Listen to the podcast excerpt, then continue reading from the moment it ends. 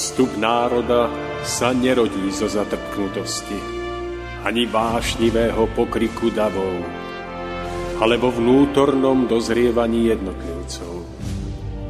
Len ono dokáže vydať plod múdrosti a trvalej slobody, premáhajúcej tyraniu spoločenských systémov.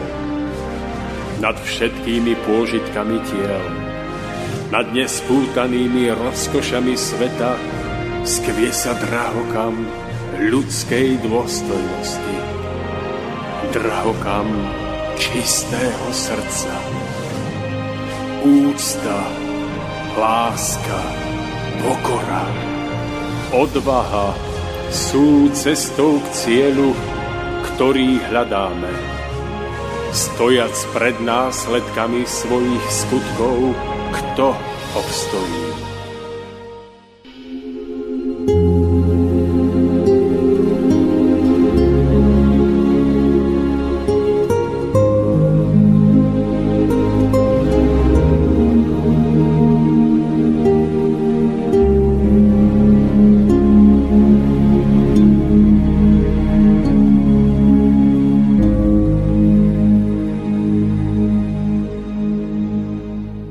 Vďaka koronavírusu zostávame doma. Sú zrušené mnohé kultúrne, športové, cestovateľské a iné možnosti trávenia času.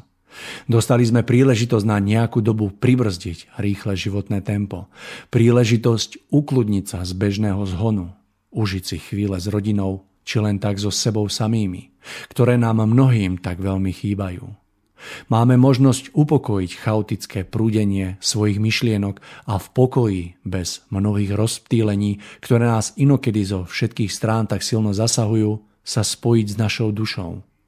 Takýmto zamyslením sa a precítením v pokojnej chvíli sa nedá nikdy nič stratiť, ale len získať. Súčasná situácia nám znovu jasne pripomenula, že napriek všetkým našim ľudským objavom a technológiám, napriek celej vede a výskumu sme stále úplne závislí aj na nejakej vyššej sile, pred ktorou by sme mali v pokore skloniť hlavy a snažiť sa ju pochopiť a prispôsobiť jej všetko svoje konanie, inak to s nami nedopadne dobre. Tento vírus môžeme urobiť pre nás užitočným, ak využijeme tento čas napríklad na zhodnotenie svojho rebríčka životných hodnôt, na preverenie, či sú hodnoty v ňom všetky na svojom správnom mieste. Či náhodou v ňom netreba niečo napraviť, doplniť alebo zmeniť poradie niektorých z jeho hodnôt. Ako je známe z histórie, z literatúry, z umenia, zo života významných ľudí, jednou z najdôležitejších hodnôt v živote človeka a dokonca môžeme povedať, že úplne najdôležitejšou je vzťah človeka k Bohu. V tejto súvislosti tu uvádzam jednu príhodu, ktorú opisuje liečiteľ Bedřich Kočí vo svojom diele. Mal by si ju prečítať každý, kto stále váha, či veriť alebo neveriť v silu a existenciu Boha. Prišiel som raz náhodou do rodiny jedného inžiniera, ktorý bol práve chorý. Mal ťažkú srdcovú vadu a astmu a bol tak ťažko postihnutý, že musel ležať. Vedel som o ňom, že je úplne neveriaci, rovnako ako on vedel o mne, že ja som pevne veriaci. Ani jeden z nás nemali, sme preto v úmysle rozhovoriť sa o veciach viery, ale riadením Božím dostali sme sa predsa len k tejto téme. Kto z inteligentných ľudí mohol by ešte dnes veriť v Boha? Povedal hneď na začiatok debaty veľmi rozhodne. Možno, že sa spolu veľmi ľahko dohodneme, lebo asi ani ja neverím v takého Boha, v akého nechcete veriť vy, povedal som.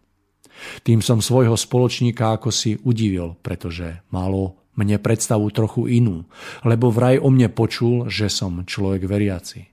Aby som mu vyložil svoje stanovisko a dokázal mu, čo som mu dokázať chcel, pýtal som sa ho, či verí v nejakú moc alebo vesmírnu silu, ktorá všetko riadi, všetko do života uvádza a pri živote udržiava. Prisvedčil mi.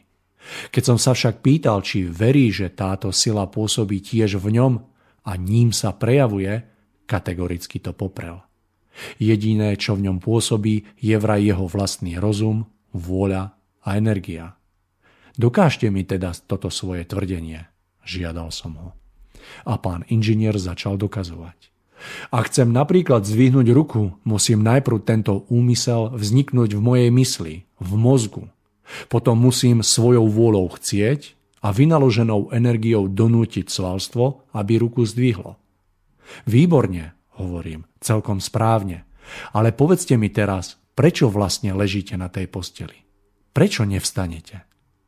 Táto otázka vyviedla pána inžiniera z rovnováhy. To bude nejaká finta na mňa, povedal v rozpakoch. Nie, je to jednoduchá otázka, ktorú mi máte celkom jednoducho zodpovedať, povedal som. Po dlhom premýšľaní povedal konečne toto. Ležím preto, že mám srdcovú vadu a astmu, teda choroby, ktoré mi bránia voľne sa pohybovať, ako by som chcel. Tak vidíte, pán inžinier, aký ste neschopní aj so svojím rozumom, aj so svojou vôľou a energiou. Prikážte, prosím, svojmu srdcu. Požiadajte svoje plúca, aby si plnili presne svoju povinnosť, ktorá im je vo vašom tele určená. Vynaložte všetku svoju energiu na to, aby vás tieto orgány vášho vlastného tela vypočuli. Nepochybujem o tom, že by ste nemali k tomu najlepšiu vôľu, že by vám váš rozum toto neradil. To však dokázať nemôžem, priznal pán inžinier. Potom tiež musíte uznať, že tu musí byť niečo mocnejšie a silnejšie, ako ste vy sám. Že aj vo vašom tele je mnoho funkcií, ktoré sa dejú bez toho, aby ste mohli mať na ne nejaký vplyv. A to je to pôsobenie onej duchovnej vesmírnej sily, v ktorú ste až doteraz verili len obmedzene, ale v ktorú, ako dúfam, budete teraz veriť úplne. To je tá sila, ktorej bezpodmienečne a absolútne verím aj ja. To je tá sila, ktorej ľud hovorí Boh. Len preto, že toto sveté meno bolo ľudskou spoločnosťou tak zdiskriminované, odvrátilo sa mnoho ľudí, najmä inteligentných, od viery v tohto Boha. Ovšemže neprávom, podobne ako ste to urobili aj vy. Po chvíli premýšľania odpovedal pán inžinier týmito slovami. Tak prostým a jednoduchým spôsobom ako vy nevedel ma doteraz nikto presvedčiť o jestvovaní Boha. Zo srdca vám za to ďakujem a uisťujem vás, že od tejto chvíle budem zase veriť. Všetkým poslucháčkam ako aj poslucháčom relácie Cesta vzostupu želám z pohodlia svojho domova nádherný a príjemný podvečer a vítam vás v úvode ďalšieho v poradí už 106. vydania.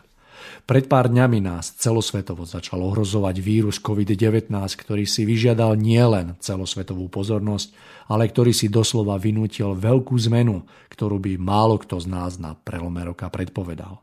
A pritom stačilo tak málo, aby sa začalo ukazovať, že ako spoločnosť stojíme na hlinených nohách a že sa už dlhú dobu neuberáme správnym smerom. Domnievam sa, že medzník, ktorého sme dosiahli, je nevyhnutný a ktorý sa už nebude pýtať, či chceme, ale jasne prikazuje, že musíme zmeniť úplne všetko, najprv v sebe a následne okolo seba. V predchádzajúcej relácii sme si otvorili tému, ktorú sme si nazvali karanténa duchovných hodnôt a kde sme hovorili o súčasnom dianí, no a dnes budeme v tomto rozprávaní pokračovať a budeme postupne rozoberať súčasný stav ako následok konkrétnych príčin. Samozrejme na túto tému sa nebudem rozprávať s nikým iným ako s Tomášom a Pavlom, ktorí síce nesedia vedľa mňa, ale ktorí sa tiež nachádzajú v pohodlí vlastného domova.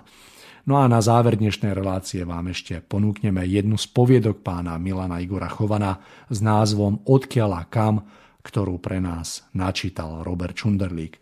Toľko úvod, verím, že sa je na čo tešiť, no a na samotný záver už len uvediem, že od mikrofónu sa vám prihováral a bude prihovárať Mário Kováčik. Takže teraz vyskúšajme telefonické spojenie medzi nami. Tomáš, Pavol, verím, že sa počujeme, želám vám krásny podvečer. Áno, dobrý večer. Pavol, dobrý večer. Takže telefonické spojenie funguje, v nádhernom počasí sa púšťame do ďalšej témy.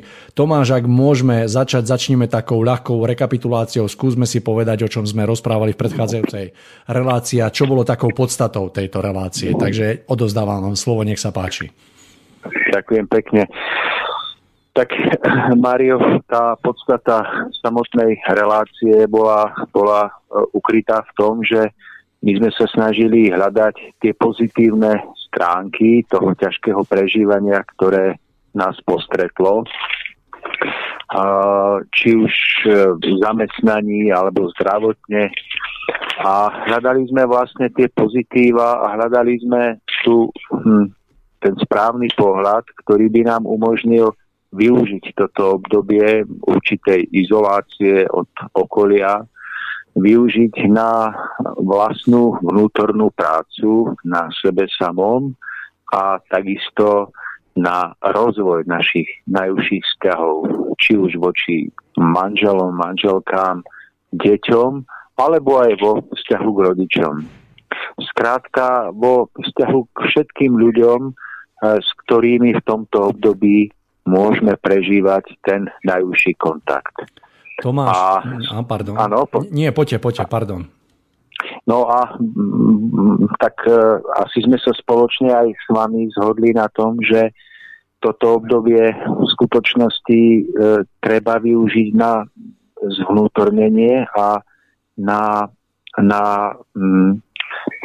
vyburcovanie tej vnútornej duchovnej síly, a že toto je možné iba vtedy, ak si nenecháme zatieniť svoj duchovný, duševný výhľad tými vonkajšími okolnostiami, tou veľkou myšlienkovou vlnou skepsy, nedôvery, strachov, ktoré mnohými ľuďmi hýbu. A že práve ten nadhľad a určitá nádej umožňuje ľuďom toto obdobie nie že prežiť, to by bolo málo, ale umožňuje im toto obdobie skutočne múdro využiť tak, aby život po tomto období mohol byť ešte krajší. Tomáš, od vyhlásenia karanténneho stavu prešlo viac ako nejakých 15-16 dní. Prežívame stav, ktorý naozaj je výnimočný, ktorý sme nikdy predtým ako spoločnosť neprežívali. Chcem sa vás opýtať, že určite pozorujete a vnímate svoje okolie, ako aj ľudí. Máte za to, že sa nám darí ako celospoločensky využívať ten daný nám čas na to, čo ste práve opísali, alebo to troška inak vnímate? Ako to pozeráte? Mário, tak tým, že ja poctivo karanténujem, tak moc kontaktov nemám, ale vidím veľmi pekné niektoré aktivity ľudí, či už je to spomínané šitie rúšok, alebo je to napríklad snaha niektorých mladých ľudí pomáhať dôchodcom s nákupmi, že ide mladý človek, urobí nákup, nechá ho pred dvermi, potom mu ten dôchodca zaplatí. Že vnímam, že v niekom sa oživuje ten najväčší hyenizmus a v niekom sa naopak oživí niečo krásne, niečo hlboko ľudské a vrúcne. A myslím si, že nie je to tak zlé, že naozaj stále viac a viac ľudí pribúdajú, ktorí začínajú jednoducho hľadať hlbšie príčiny tohto celkového stavu. Ja by som to tak doplnil o vlastnú skúsenosť, ktorú som získal za posledné 2 týždne, a tá je v tom, že keď rozprávam s ľuďmi a snažím sa im predostreť túto situáciu ako dar, tak vo väčšine prípadov sa ako dokážeme zhodnúť, že tí ľudia to vnímajú obdobne a nazerajú na súčasnú situáciu jednak akoby na následok, ktorý sme si, poviem tak, zaslúžili, a v neposlednom rade tiež nazerajú na túto dobu ako na niečo, čo môžeme veľmi dobre využiť a vrátiť sa jednoducho k takým hodnotám, popremýšľať nad všetkým, nad smerovaním. Mnoho ľudí, veľmi krásne je, že keď mnoho ľudí vie veľmi vysoko oceniť práve ten čas strávený s rodinou, na ktorú nemali čas, a hlavne tie mami s deťmi. Tak toto sa mi veľmi páči a tiež to vnímam ako vy, že myslím si, že po väčšine sa dá konštatovať, že sa nám ten čas darí tak naozaj zužitkovať tak, ako je asi chcené. No a v tom, čo vravíte, Mário, že sa človek viacej môže venovať tým najúžším väzbám, tak to je veľmi úzko spojené, alebo mohlo by byť veľmi úzko spojené s tým, že človek sám duchovne rastie, že vlastne v osobe našich najbližších. Máme niekedy zrkadlo nášho vlastného vnútra. Čiže človek, ktorý sa naozaj viac venuje svojim blízkym, tak v tom zrkadle seba poznania, v tom ušom spoluprežívaní vlastne môže urobiť obrovský veľký duchovný zostup. Áno, áno, presne tak, že pokiaľ sa nám to darí uchopiť tak tým vnútrom, tak bez pochyby súčasná situácia, ktorú prežívame, ponúka obrovské množstvo podnetov práve na hľadanie v sebe a na také prehlbenie vlastného vnímania sveta, života, možno aj takej vlastnej životnej cesty. Takže ja verím, že táto doba prinesie veľa ovocia v tomto smere a že sa nám nepodarí, ak to poľaví, akoby tak sklznúť do tých starých kolají, ale že si udržíme toho získané v sebe a že nás ovplyvní v každom smere na tej životnej ceste. Takže verím veľmi v to. No a ja by som si zároveň veľmi prijal, keby aj po odznení tohoto prežívania v nás zostali určité návyky, ktoré sme teraz nútení pestovať, ako sú návyky takého užšieho prežívania na takzvanom opustenom ostrove, a že minimálne raz za týždeň si nájdeme tento čas a že práve nesklzneme do toho veľkého, rýchleho spôsobu života, ktorý nás veľmi rýchlo pohotí a v ktorom zabudneme na tie najjednoduchšie, ale zároveň najdôležitejšie otázky nášho bytia, otázky, odkiaľ prichádzame na túto zem, kam v skutočnosti smeruje náš život, naše bytie a zároveň aký zmysel má prítomnosť, ktorú prežívame a so všetkým, čo k nej patrí. Že, Tomáš, keď tak počúvam, čo hovoríte, veľmi sa teším, že vytvárame tieto relácie a že sa smieme aj v tejto dobe prihovárať našim poslucháčom a rozširovať ten taký pohľad tejto doby a nazerať na ňu ako naozaj na veľký dar, ktorý sa dá nielen dobre zužitkovať, ale na ktorý sa dá hľadieť ako na čas, ktorý nám bol ako ľuďom daný z veľkej lásky, pretože naozaj všetko to, čo môže vďaka tomuto vzniknúť, má podľa mňa veľkú hodnotu, ktorá môže ovplyvniť nielen naše životy, ale celé naše smerovanie v spoločnosti. Ja sa moc na to teším, Tomáš, moc. No, ja som niečo podobné v malom Modlesku zažil, keď som niekedy dávno ležal v nemocnici, keď som sa zo dňa na deň, z hodiny na hodinu ocitol na nemocničnom lôžku a vtedy sa mi úplne zmenilo vnímanie času a životných priorít. Náhle som ležiac na posteli zobral do ruky knižky, na ktoré som nikdy predtým, nie že nemal čas, ale ja som si ho nikdy predtým nenašiel. A našiel som si potom čas v rámci toho pobytu v nemocnici na prechádzku po nemocničnej záhrade. A tam som náhle uvidel prenádherné drobné kvietky, ktoré kvitli v tráve.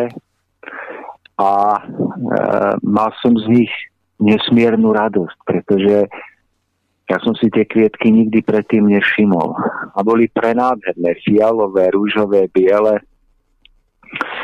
A niekto obchádzal okolo, to bol práve nejaký zdravotník, ktorý pracoval v nemocnici a on si asi myslel, že som utiekol z psychiatrického oddelenia, že tam takým spôsobom sa skláňam nad trávou.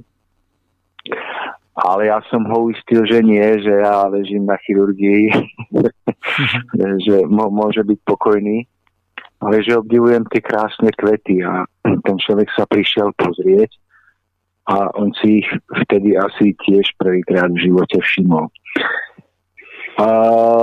tak sa mi zdá, že to je niekedy obdoba, že keď si nedokážeme nájsť jednoducho čas na tieto malé, ale zároveň najväčšie životné zázraky dobrovoľne z vlastnej túžby po kráse, po zmysluplnosti, tak prichádzajú tzv. Regulačné mechanizmy, či už je to choroba, chudoba alebo niečo podobné, ako prežívame dnes. Súhlasím s vami, Tomáš, pretože tiež som v živote prežil pár takýchto regulačných období, ako ste to nazval, ktoré s odstupom času vnímam ako veľký dar, pretože len vďaka ním som mal možnosť zmeniť mnohé jednak životné postoje, ktoré ovplyvnili moje ďalšie smerovanie. Takže myslím si, že vo všeobecnosti sa dá s tým súhlasiť, že to stvorenie sa k nám prihovára vždy s veľkou láskou a vždy nám pochystá to, čo potrebujeme, nie to, čo chceme, aby sme prežívali. Tomáš, veľmi, veľmi pekne, ešte nech sa páči. No, Mário, ja by som ešte vás doplnil, že myslím si, že vždy máme v každej situácii, aj najťažšej, máme v dispozícii dve možnosti, pre ktoré sa môžeme rozhodnúť. A jedna z nich je tá žiaľ väčšinová. To je možnosť, kedy si uvedomujeme negatíva, uvedomujeme si straty, uvedomujeme si obmedzenia, ktoré máme. A tá druhá možnosť, ku ktorej sa prihovárame aj my a ktorá by bola niečím nádherným. To je vždy za každých okolností, v každej ťažkej situácii hľadať jej pozitíva a jej dary, ktoré nám prináša, pretože osud je ako sudca, ktorý má dve paže alebo dve ramená a platí, že vždy, keď nám jednou rukou niečo berie, tak nám druhou rukou niečo niekoľkonásobne viac dáva. A tá naša ľudská malosť spočíva v tom, že my si vždy všímame tú ruku, ktorou nám niečo berie a prepadáme zúfalstvu. Ale to skutočne nadľudské a to veľké spočíva v tom, vedieť si všimnúť tú druhú ruku, ktorou nám mnohonásobne viac dáva a vlastne prežiť tú veľkú skutočnú vnútornú radosť z toho, že život takto funguje.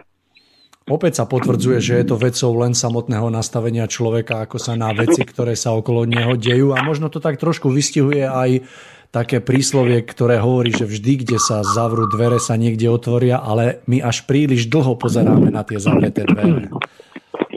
No a niekedy je smutné, že to zistíme až po rokoch. Že, tak.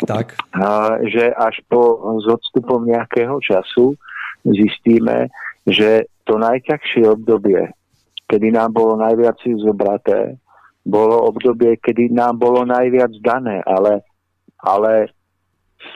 to si práve vyžaduje skúsenosť človeka, aby to zistil nie až po 10 rokoch, keď už má, dajme tomu, dredy na žalúdku a rakovinu, ale aby to zistil tú chvíľu, keď to prežíva. A myslím si, že to nie je iba výzva tejto doby, ale to je výzva celého ľudského bytia.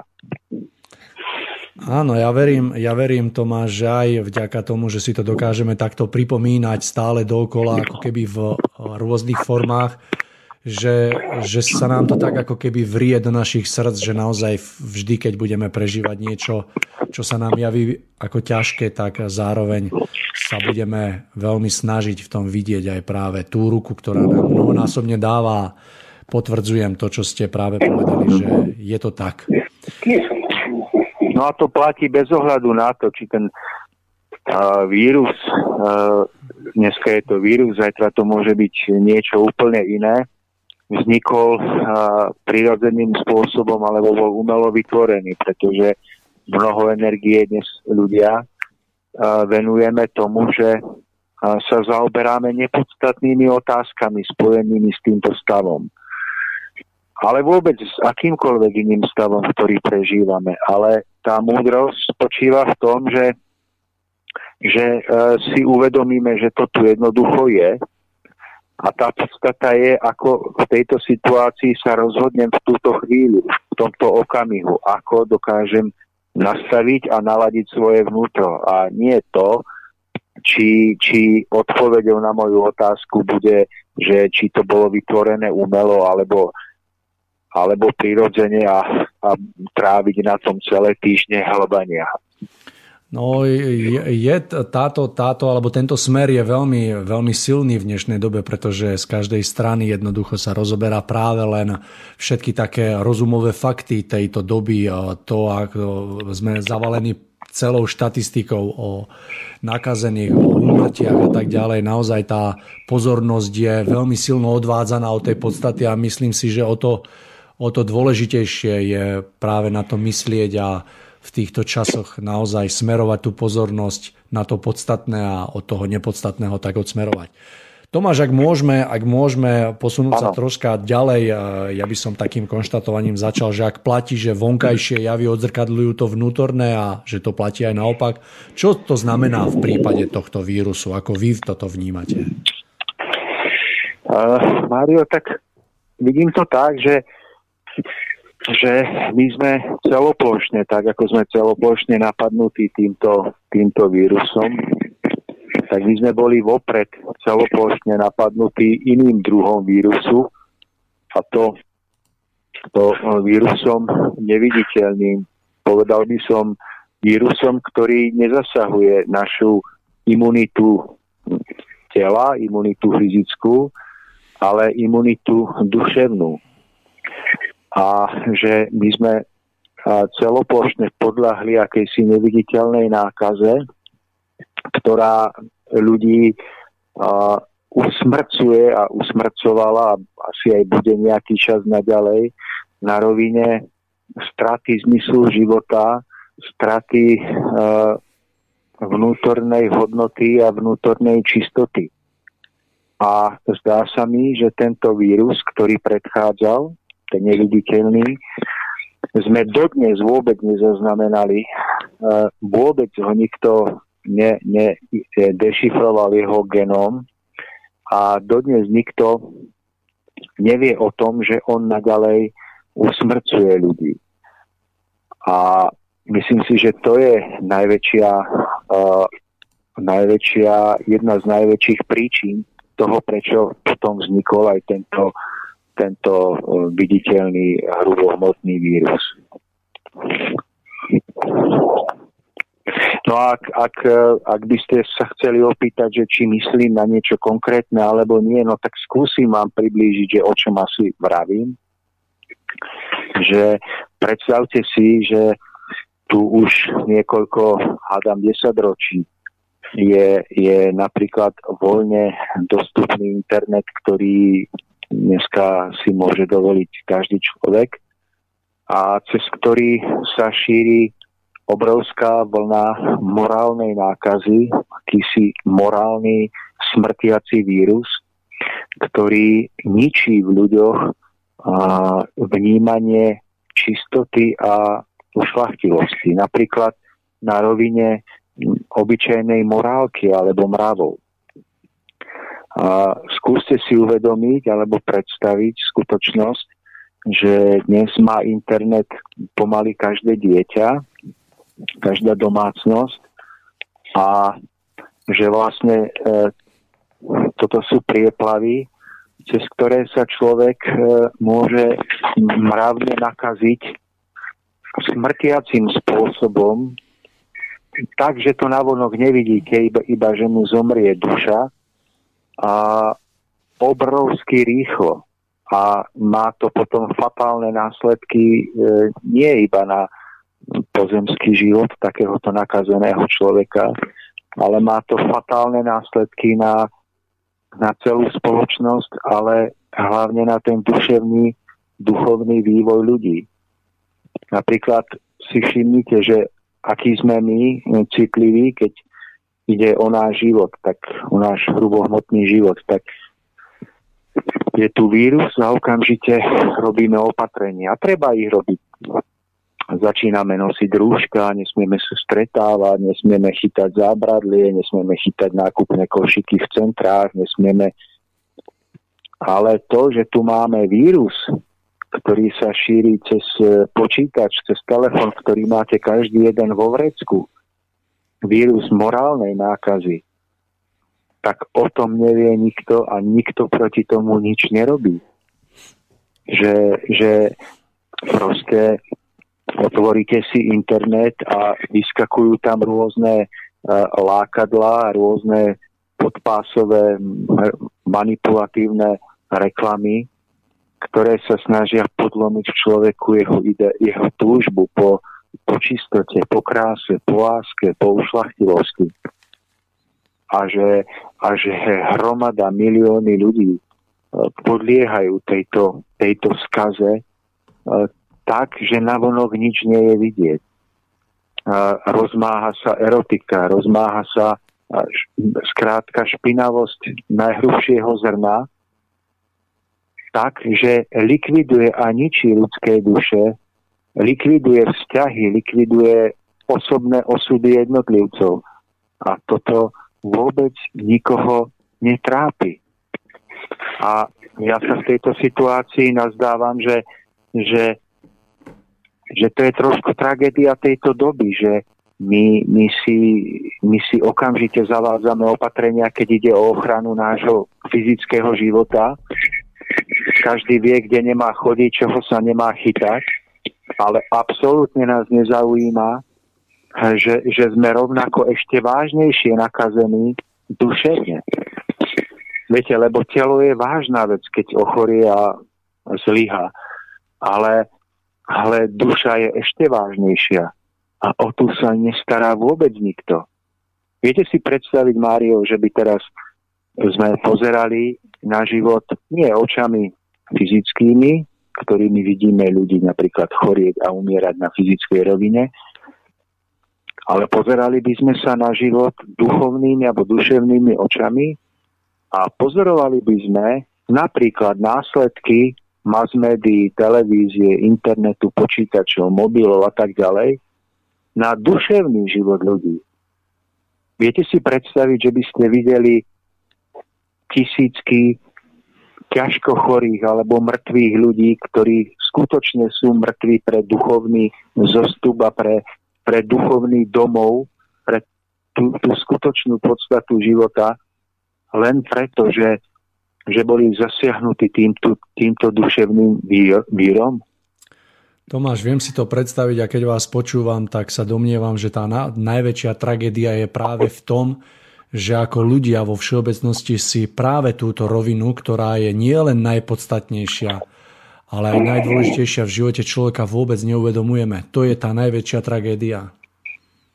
No veď si, Mário, predstavte, že teraz otvoríte nejaký portál internetový a tam máte aktuálny stav. Vyšetrených aktuálny stav. Nakazených, vyliečených, mŕtvych. A teraz si predstavte, že by ste mali takúto štatistiku, ktorá by zachytávala nie hmotný rozmer tohoto víru, ale zachytávala by rozmáhanie a účinky tohoto víru, presne to isté, iba na duševnej rovine, spôsobenej tým vírusom, ktorý sa šíri práve spomínanými cestami a útočí na vlastne ľudskú dušu.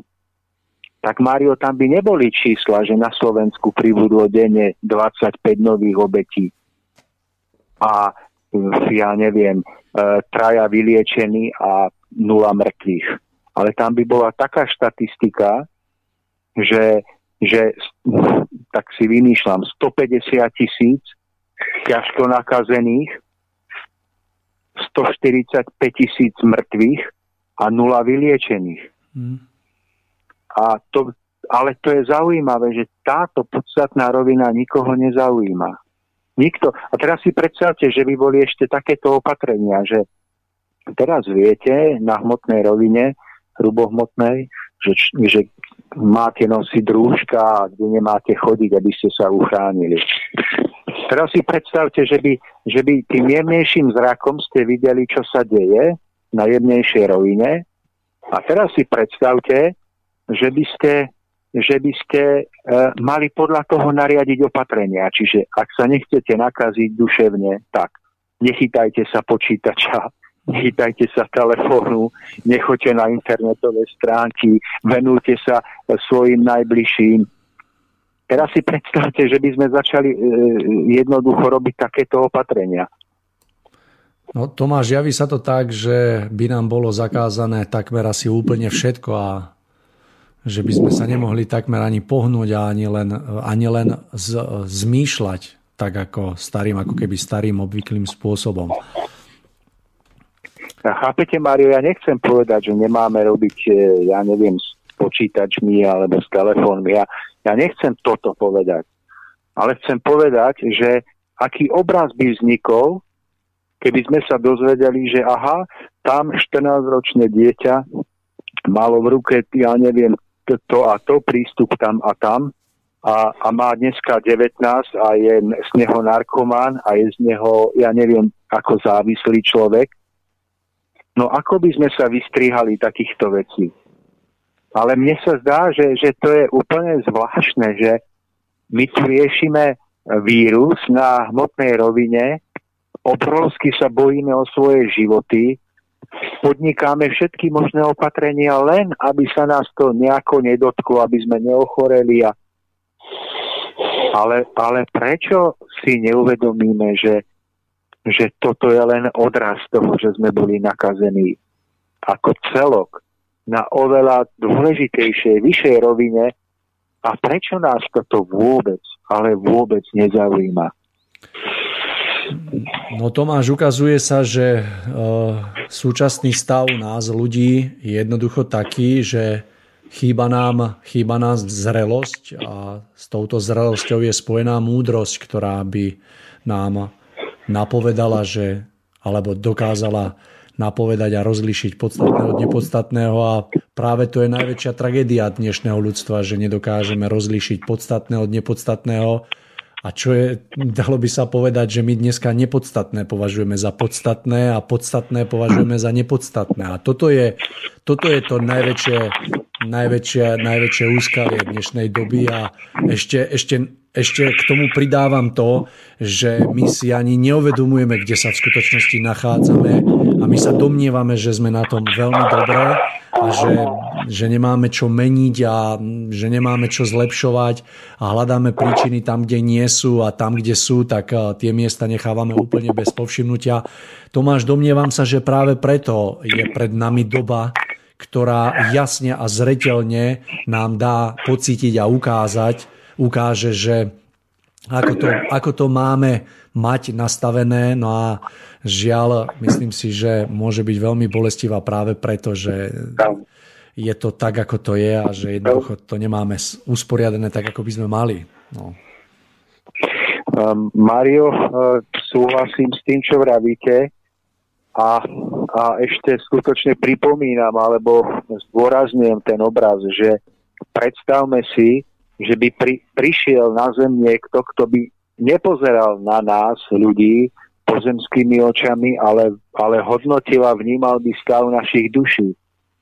Tak by si povedal, že vy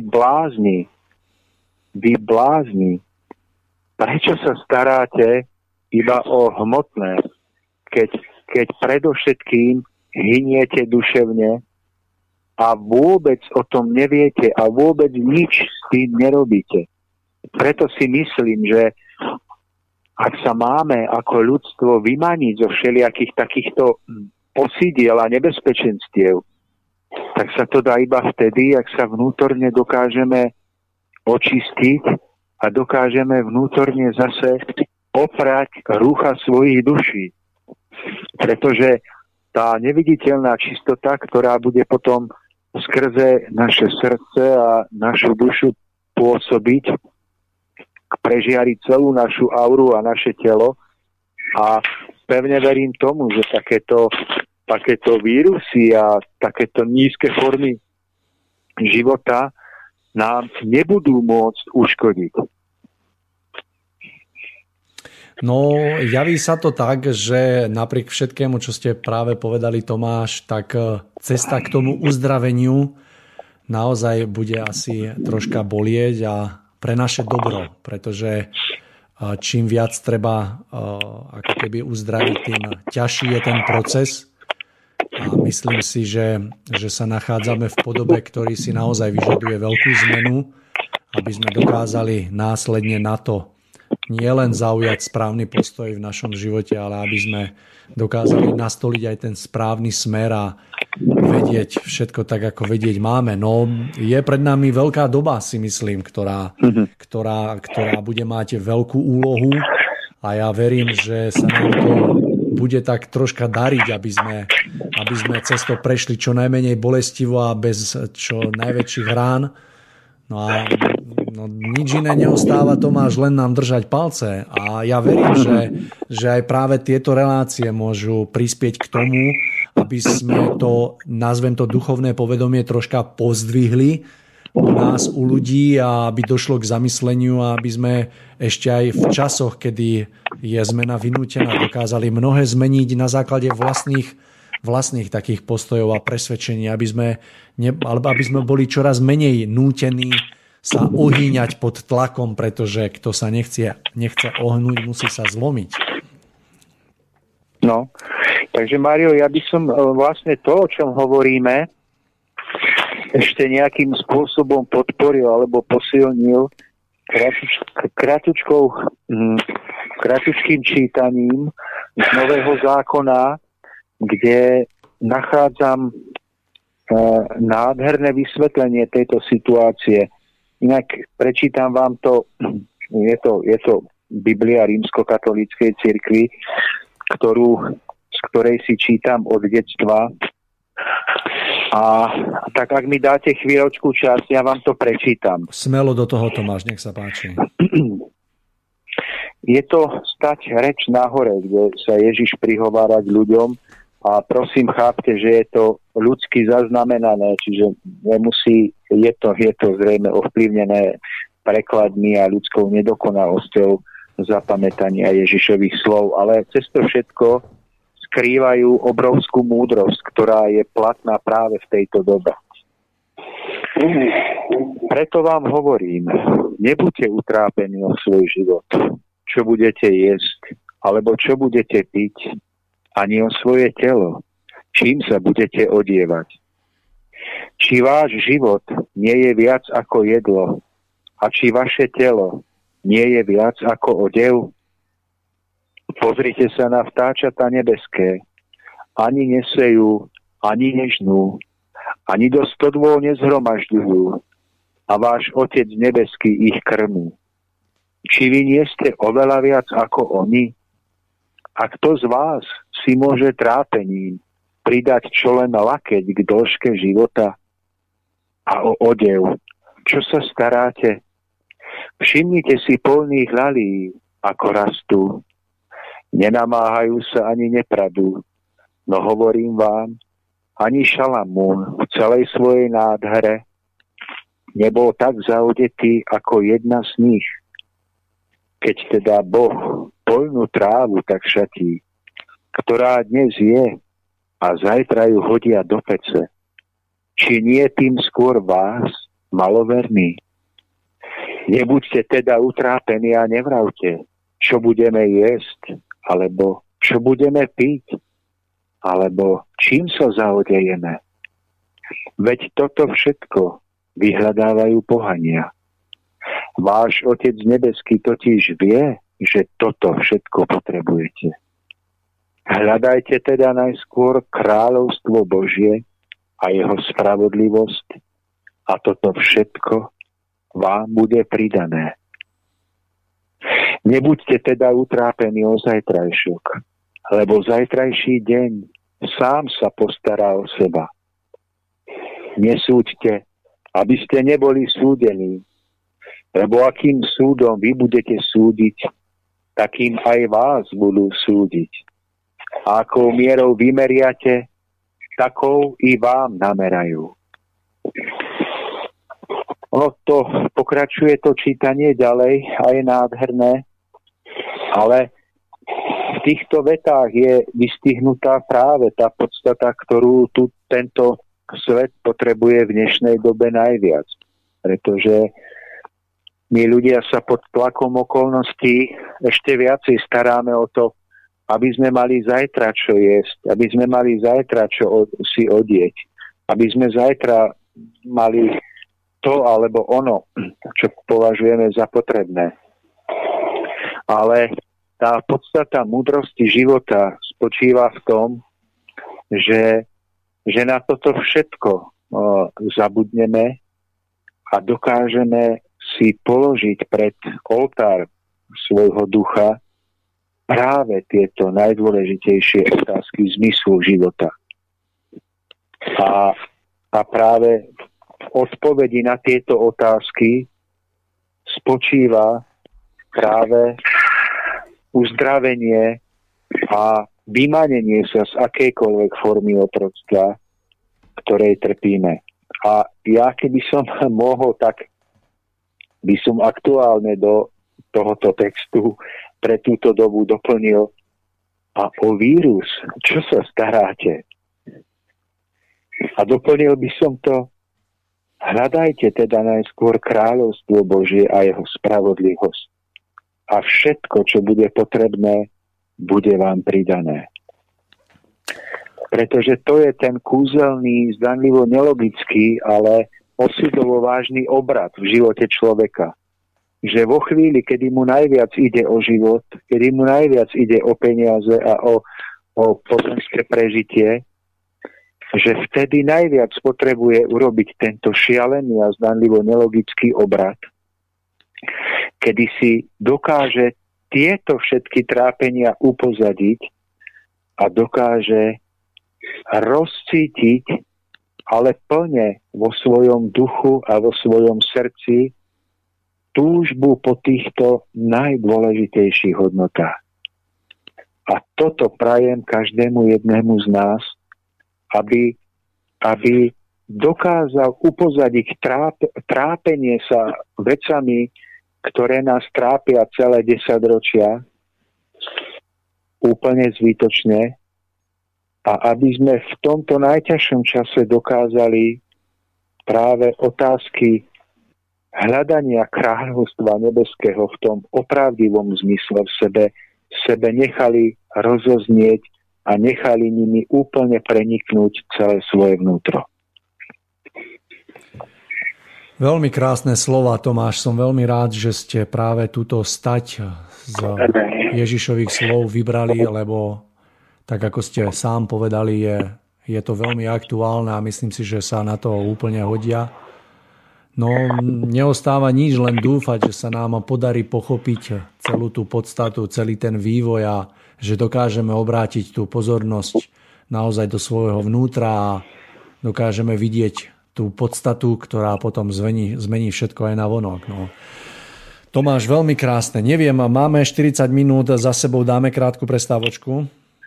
Mário, môžeme určite. Dobre, takže krátka prestávka, milí poslucháči, a po nej sme späť. S otázkou ja ráno vstávam, stále stejnou naivní, kdy se láska láskou stává, čím den ovlivní, když sní. Nechám lásku znít, je v ní bouřka, je v ní klid. Já nechám jí hrát,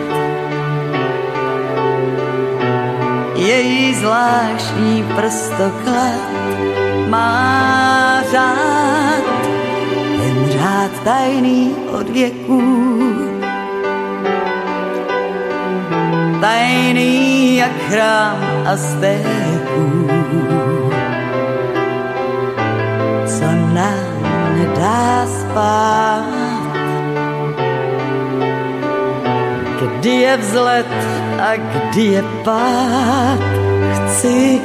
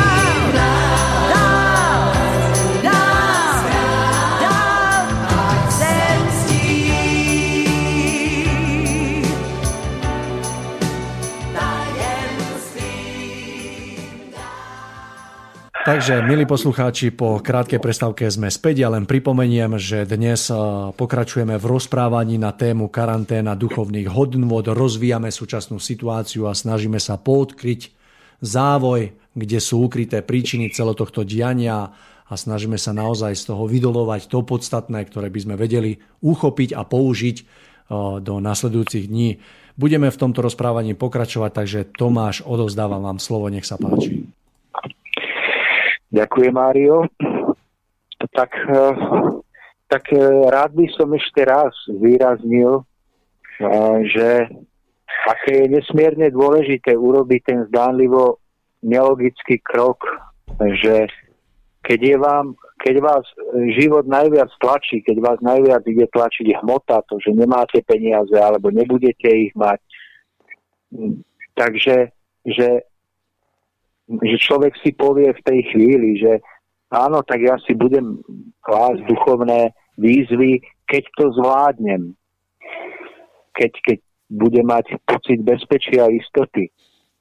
Ale tá podstata, ktorú je potrebné vykonať, spočíva práve v tom, že si tie otázky dokážeme položiť neodkladne v túto chvíľu.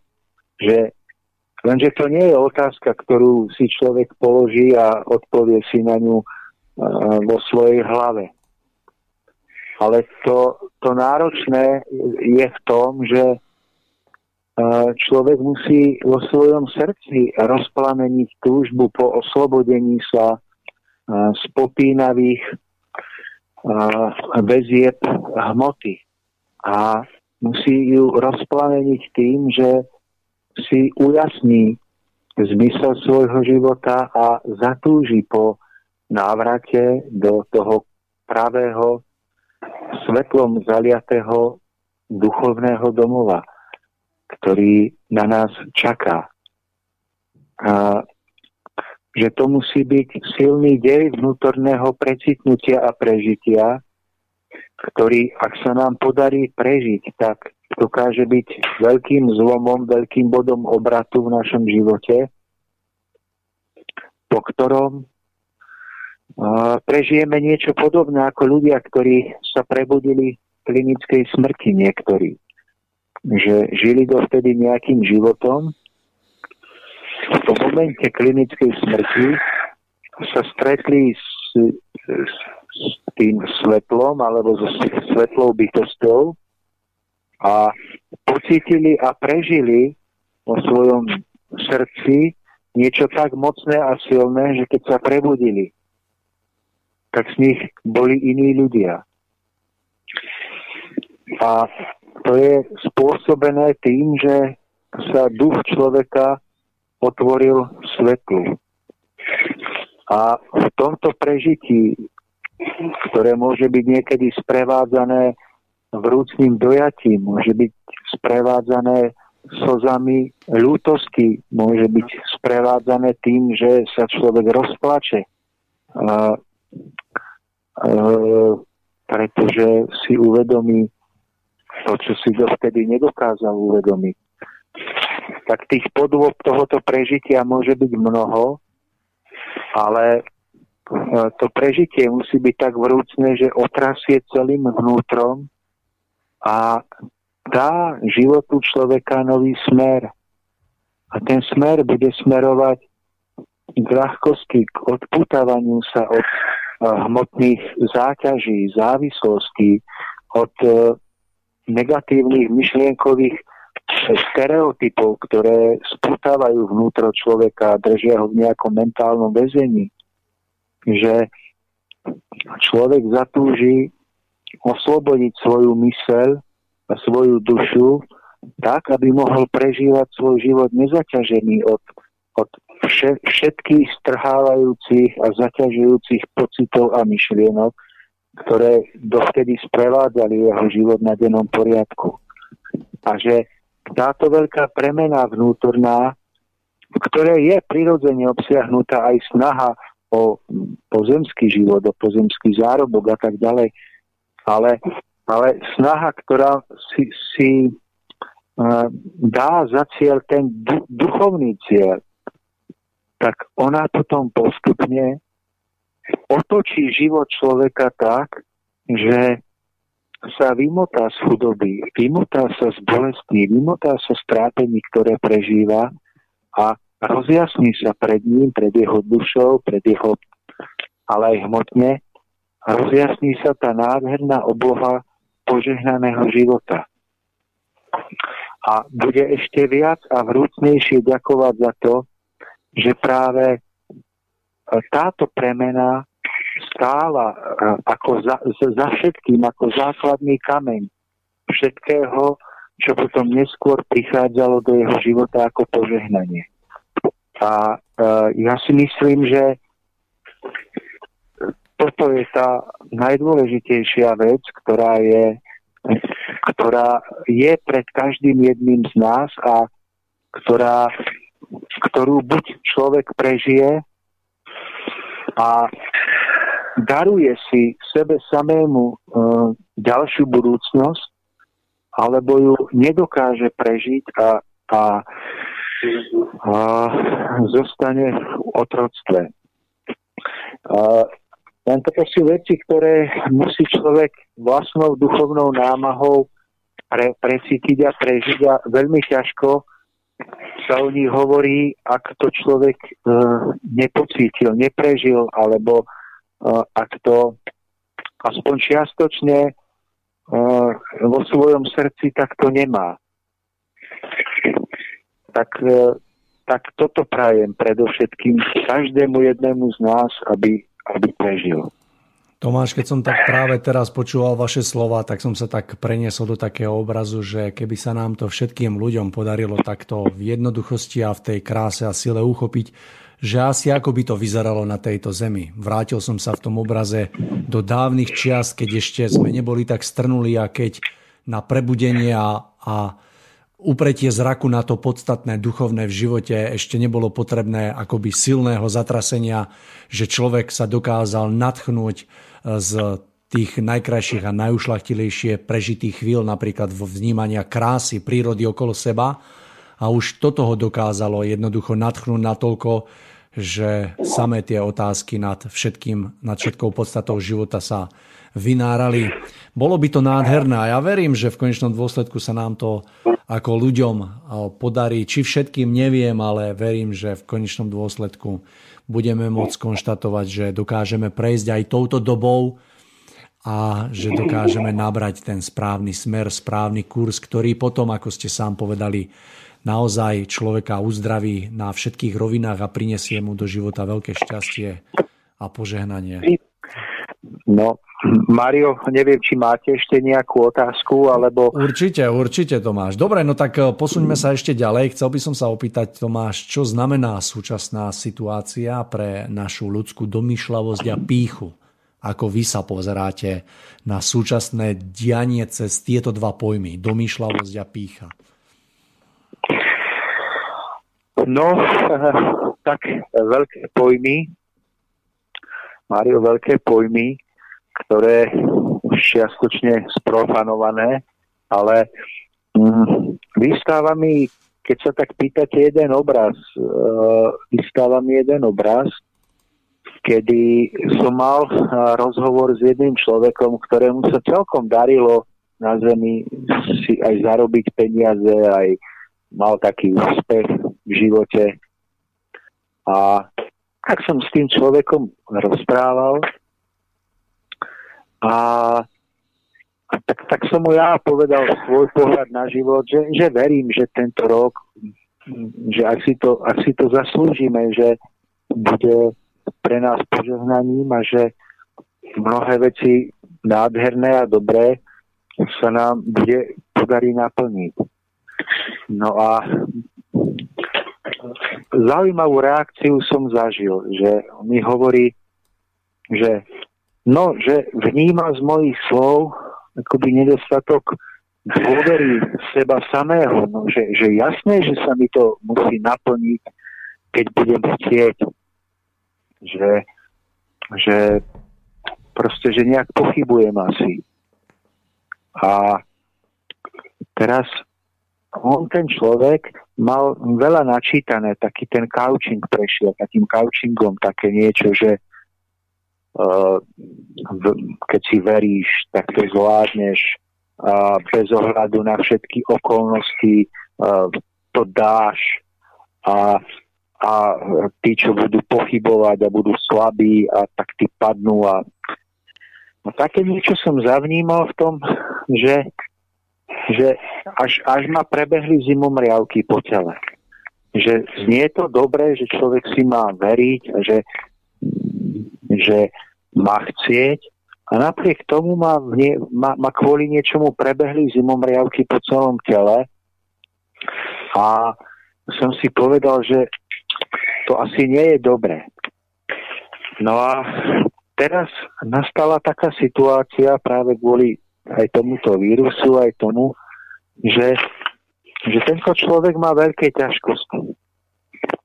Ťažkosti z hľadiska nejaké ďalšie svoje predstavy o tom, ako prežiť a tak ďalej. Ja som si uvedomil na tomto všetkom, že nech by sme si akokoľvek verili, nech by sme boli akokoľvek nejakým spôsobom vzdelaní v tej psychológii života, že ak sa prestaneme vnútorne spoliehať na Boha, ak sa prestaneme vnútorne spoliehať, že jedine vďaka jeho požehnaniu môžeme všetko mať alebo všetko stratiť, ak na toto zabudneme, tak sa naša loď nášho života musí potopiť. A toto som si uvedomil na tej situácii, že aj človek, ktorý bol podkutý, mal napočúvané všelijaké múdrosti o seba dôvere a tak ďalej, že náhle sa dostal do ťažkosti. A chcel by som preto zvolať do sveta alebo každému povedať, pripomenúť, že nie sebaistota, nie umelo vytvorená seba dôvera na účinnosť otvorí človeku dvere života ďalej. Ale jedine bázeň pred stvoriteľom. Jedine vedomie, že ľudská práca, naša snaha je síce dôležitá, ale ak tomu nebude priložené požehnanie, ak tomu nebude pridaná milosť zo svetla, tak všetci skončíme. Tie naše loďky sa na mori života potopia. Pretože my všetci sme ľuďmi, ktorí sme odkázaní na Stvoriteľa, na jeho silu, na jeho lásku, na jeho odpustenie, na jeho požehnanie. A jedine, keď si budeme tohoto vedomí v každom okamihu svojho života, a budeme vďační za každú maličko, za každú drobnosť. A nebudeme ju považovať za samozrejme. Tak vtedy sa staneme deťmi, ktoré ten Otec nebeský môže chcieť obdarovávať vo svojom stvorení. A myslím si, že táto doba nás to má naučiť. Má mnohých ľudí, ktorí si mysleli, že ich vlastná sila ich spraví úspešnými, ich vlastná dôvera v svoje schopnosti ich spraví bohatými a dobrými a neviem akými, že majú pochopiť všetci títo ľudia a každý jeden z nás, že bez požehnania a milosti zo svetla sme všetci otroci a bezdomovci. Z hodiny na hodinu, zo sekundy na sekundu sa stavba na toho pyšného Babylónu zrúti. Tomáš, veď aj súčasná doba, ktorú sme nútení premýšľať, predsa jasne ukazuje aj tomu poslednému človeku, ktorý sa zdráha uveriť vo vyššiu silu a v Stvoriteľa, že predsa tu existuje niečo, pred čím sme nútení sa skloniť, čo sme nútení plne rešpektovať a čo by bolo dobré sa tomu podriadiť. Že sa dokážu udiať situácie a že aj vzniknutá situácia je dôkazom toho, že sú tu veci, pred ktorými nemáme tu najmenšiu šancu, nech by sme boli akokoľvek vyspelí a že stačí naozaj veľmi málo, aby z tohto tu nezostal kameň na kameni. A Mário, ja som o tomto príklade a o tom mojom priateľovi nehovoril, pretože že ja by som už tieto postoje mal zvládnuté. Ale hovorím o tom, pretože som si to v tú chvíľu uvedomil a ako to tak býva, tak najlepšie vidíme naše vlastné chyby na druhých. Takže ja v tom obraze som hovoril aj o sebe samom, pretože dajme si ruku na srdce, každý jeden z nás, či niekedy nemáme v živote, či nie sme na tej vlne, že si myslíme, že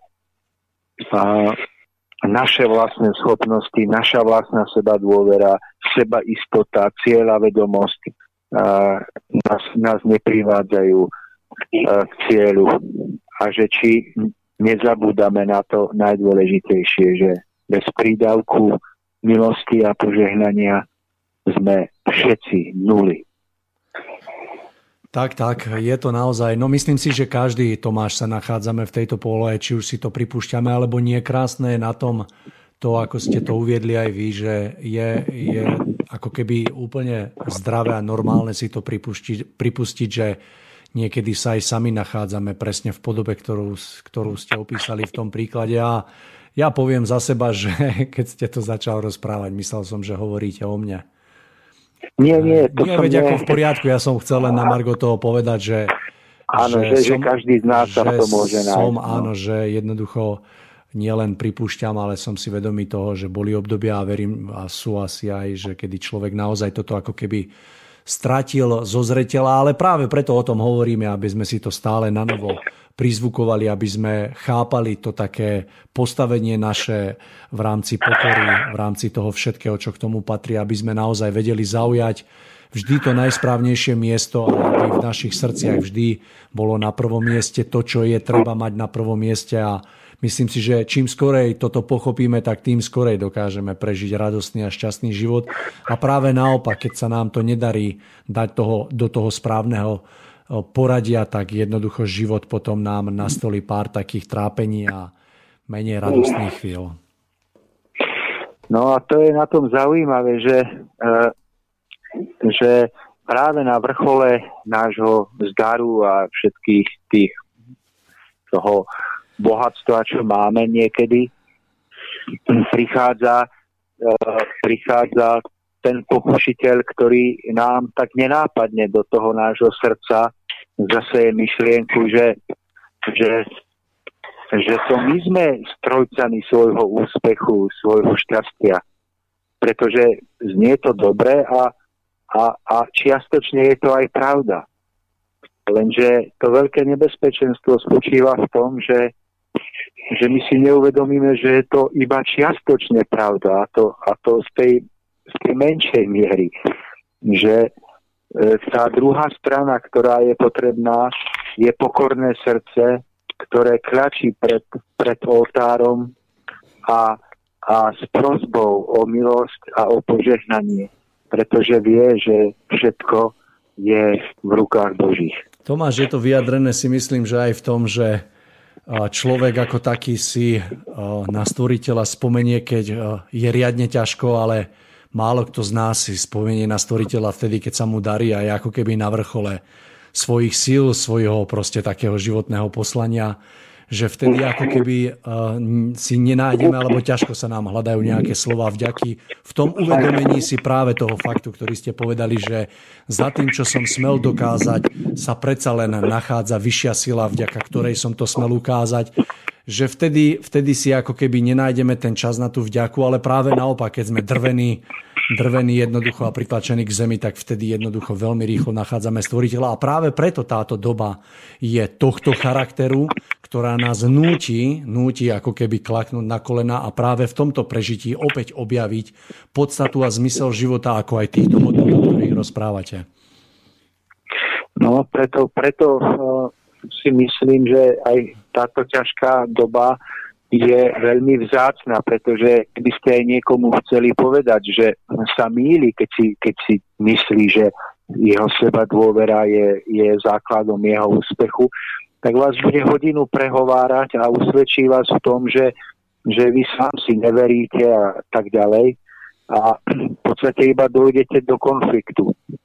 Ale nie je nič krajšie, ako keď okolnosti života dovedú každého jedného z nás podľa nášho vlastného vnútorného stavu k skutočnému poznaniu a zvrúcneniu. Áno, nádherná je cesta a treba opäť prizvukovať, že súčasná doba je veľkým darom a nech sa akokoľvek na to pozeráme, treba naozaj hľadať v tom práve tento rozmer, ktorý treba potom pri tomto uvedomení naozaj z neho vyťažiť maximum pre vlastnú premenu, pre nájdenie tých životných hodnôt, aby ten rebríček bol zostavený tak, ako je treba na to, aby sme dokázali prežiť nádherný a šťastný život. Tomáš, máme ešte niečo na doplnenie, pretože ten čas sa nám pomaličky naplňa. Máme tu ešte Pavla so svojím postojom a potom ešte v závere by sme chceli pustiť tú načítanú poviedku. Takže ak môžeme, skúsme taký záver tomu spraviť a dali by sme potom priestor Pavlovi. Mario, ďakujem na záver vám za nádherné moderovanie, za prípravu všetkých technických vecí a ja vlastne nechcem nič veľkého na záver povedať, iba to, aby sme boli opravdiví, aby sme boli opravdivejší ako včera a aby sme v každú chvíľku života boli vďační za všetko, čo nám život prináša, pretože v tom nájdeme, v tejto vďake nájdeme skutočné naplnenie, ktoré nás nasytí tým chlebom ducha. Tomáš, ďakujem a ja vám, že ste si našli čas, že sme sa smeli takto opäť, nazvem to, stretnúť a porozprávať na veľmi zaujímavú tému a verím, že nie len mňa, ale aj našich poslucháčov Povedané veľmi obohatilo a že dokáže byť obrovským prínosom práve v tejto dobe, ktorá je pred nami a že sa nám to podarí zúžitkovať, uchopiť najlepšie, ako vieme a že sa to tak odzrkadli aj v našich životoch. Tomáš, ak môžem, tak ešte ostaňte vlastne na linke, kým bude Pavol rozprávať a potom, keď skončí jeho taký blok, tak by sme ešte taký záver relácie spravili. Áno. Dobre, takže Tomáš, na chvíľočku sa s vami lúčim. Pavol, mal by som mať vás na druhej strane linky. Je tak? Áno, tu som na druhej strane. Pavol, takže váš čas, nech sa páči, teším sa na váš pohľad, takže skúste nám povedať, čo ste si pre nás pripravili na túto tému, takže odozdávam vám slovo, nech sa páči. Ďakujem za slovo. Pozdravujem všetkých poslucháčov Slobodného vysielača. Chcem prispieť do tejto rozpravy aj ja nejakým zrnkom múdrosti. Je mi dané 30 minút, tak bola dohoda. Istotne Mário na druhej strane píše, že je nejakých 7:26. Tak tú polhodinku by som chcela proste urobiť takú rozpravu, vlastne analyzovať túto dobu, aká je. Proste nevyhnúť sa aj tým zložitým alebo nepríjemným veciam. No a potom v tej druhej časti by som ešte chcel povedať, že hľadať aj pozitívne stránky tohto obdobia, vlastne tejto pandémie. A potom ešte posledný bod, čo tam bude mať vzadu, sú ešte nejaké všeobecné rady, mám pripravené, tak ako som pozbieral, pozhrňal, s ktorými by som sa rád ako podelil s poslucháčmi. Tak ja ešte tým úvodom, hneď na začiatku, kým začnem to, čo chcem povedať, by som sa chcel v rámci tejto pandémie a to, čo sa šíri a robí nám nepríjemnosti a starosti, vrásky na tvárach, tak predovšetkým sa chcem poďakovať všetkým našim zdravotníkom, potom pracovníkom v lekárniach, ale aj riadiacim pracovníkom, ktorí riadia tieto zdravotné štáby. Potom by som ešte sa chcel poďakovať našim predávačkám. Sú maximálne vyťažené v týchto obchodných reťazcoch a ja sa skláňam pred ich prácou, že obslúžia to celé stovky občanov, zákazníkov po celý deň. No a samozrejme je sa poďakovať tým dovozcom tovaru pre dôchodcov, ktorí dobrovoľne roznášajú, ale aj tým dobrým policajtom, ktorí nás chránia a organizujú ten spoločenský život na uliciach, ako sa má. Takže to bolo také poďakovanie. No a tej veci, ktorá nám teraz vyskočila ohľadom koronavírusu a sledujem tú situáciu aj tak v tom vonkajšom rozmere, ale aj v tom vnútornom rozmere a hľadám nejaké riešenia, nejaké inšpirácie, ktorými by som sa mohol poďakovať alebo podeliť s poslucháčmi. Takže hovorím, doba je zložitá kvôli tejto pandémii a je vhodné nejako zanalizovať niektoré postrehy, niektoré otázky a odpovede, ktoré nám táto doba ponúka. Áno, je teraz doba, keď sa máme stíšiť a prehodnotiť prítomný a minulý čas, venovať pozornosť v tejto dobe predovšetkým tým, ktorí sa ocitli v tejto karanténnej dobe a sú doma, alebo tí, ktorí sú bez práce a prípadne, ktorí sú doma a sú osamelí alebo starší ľudia, prípadne sú ženy na materskej, ktorí sú odkázaní byť doma, tak chceme im dať určitú takú morálnu podporu. No takže tieto úvahy a tento príhovor vznikli z myšlienky hlavne pre tých, čo sú doma. Je to ako pomoc pre vnútorné prehodnotenie situácie. Je to návrat, vidím to tak, že ako k sebe samému. Je to teraz test, táto doba nás testuje, že či si dôverujeme sami sebe. No takže príjmime tieto myšlienky. Príjmime to, čo je pre nás dôležité. Že urobiť, tak my sme to mali v tejto dobe, nejaké vnútorné rozhodnutia. Čím chcem prispieť a čím byť užitočný.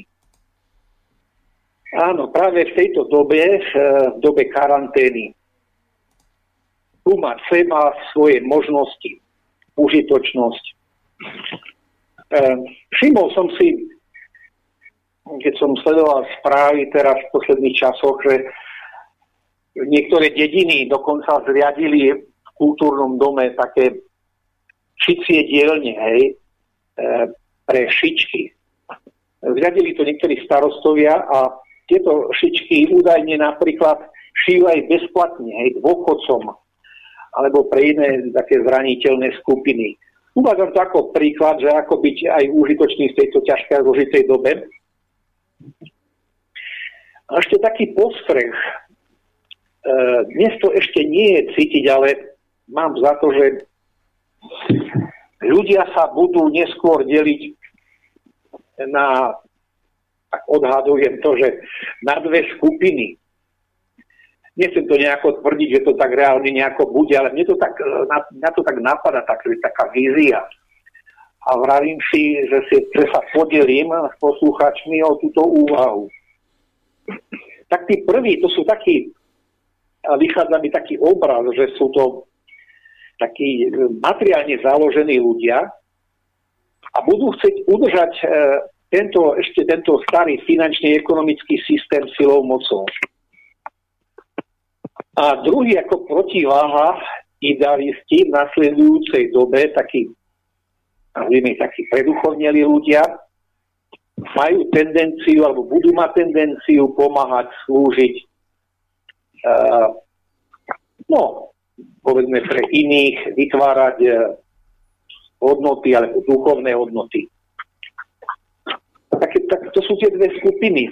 Ja by som tak povedal, že tá prvá skupina, ako pôjde čas a bude sa meniť potom ešte nejaká situácia, ako sa to bude samozrejme ďalej odvíjať, tak mám taký dojem, že tá prvá skupina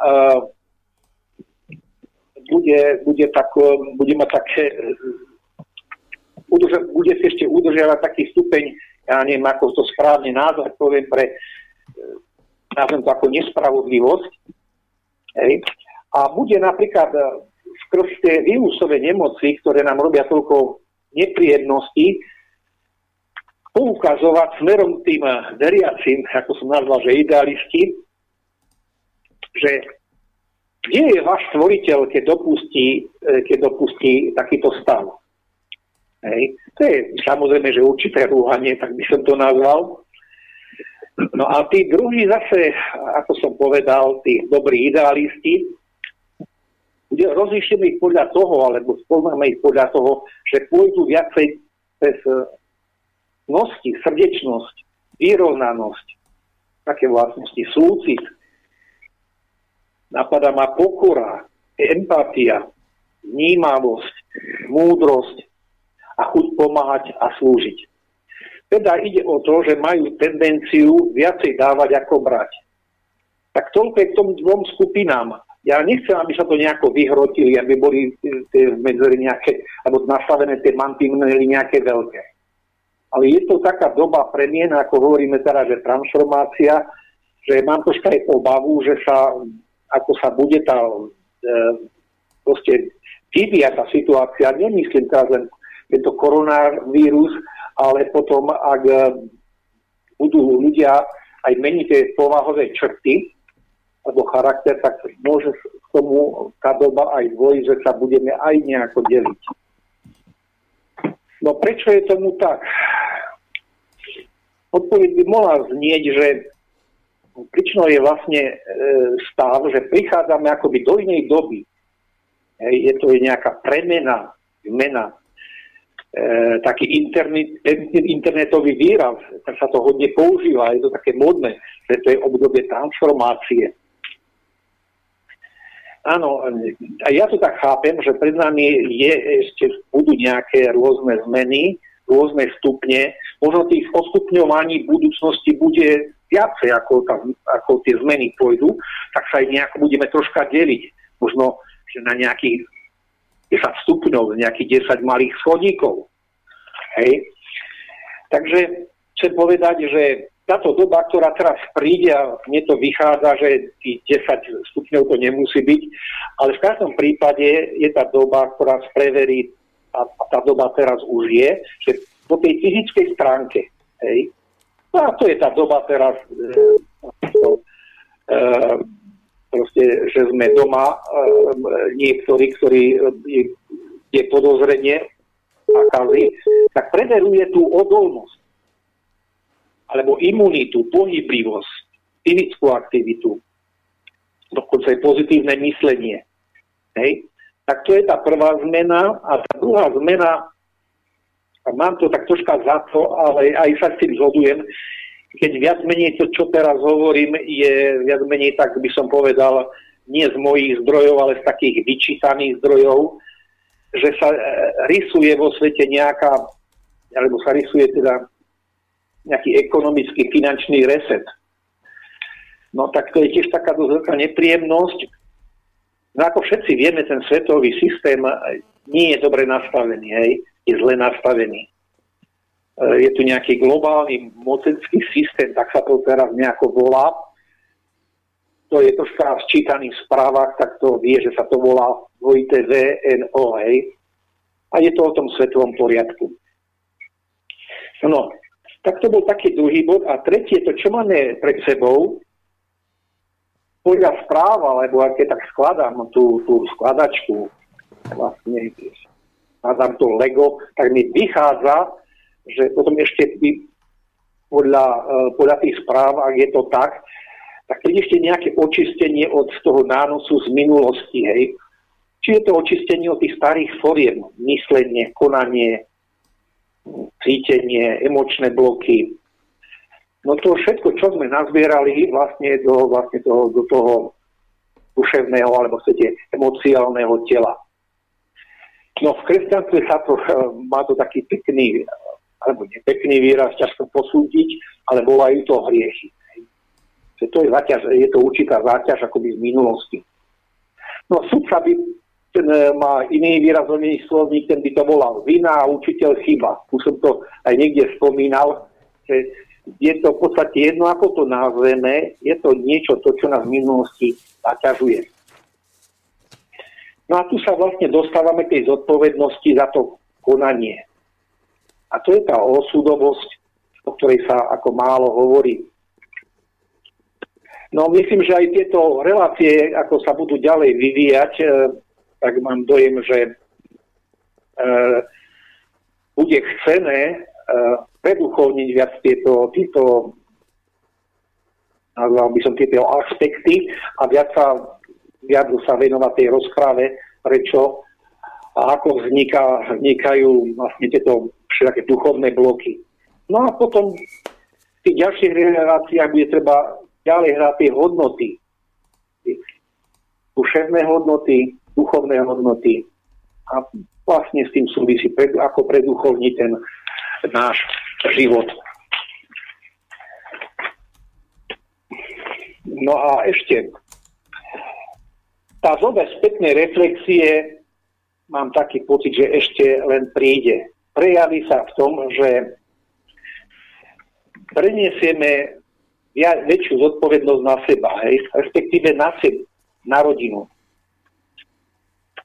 A nie na iných, ako sme to doteraz poukazovali, že veď to oni nesú zodpovednosť. A tak sme nejako prstom ukazovali, ten politik, ten ekonóm, ten zamestnávateľ, dokonca tá štátna správa, kde je tu nejaký starosta,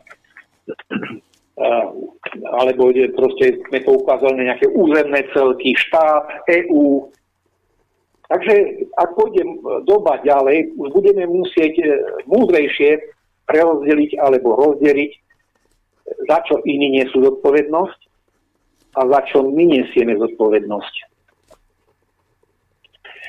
Mám taký dojem, že ak sa bude situácia vyvíjať, môže sa stať aj taká zmena, že jedna polovina, príklad, taký odhad, že samozrejme ešte bude chcieť zotrvať ako to bytie po starom.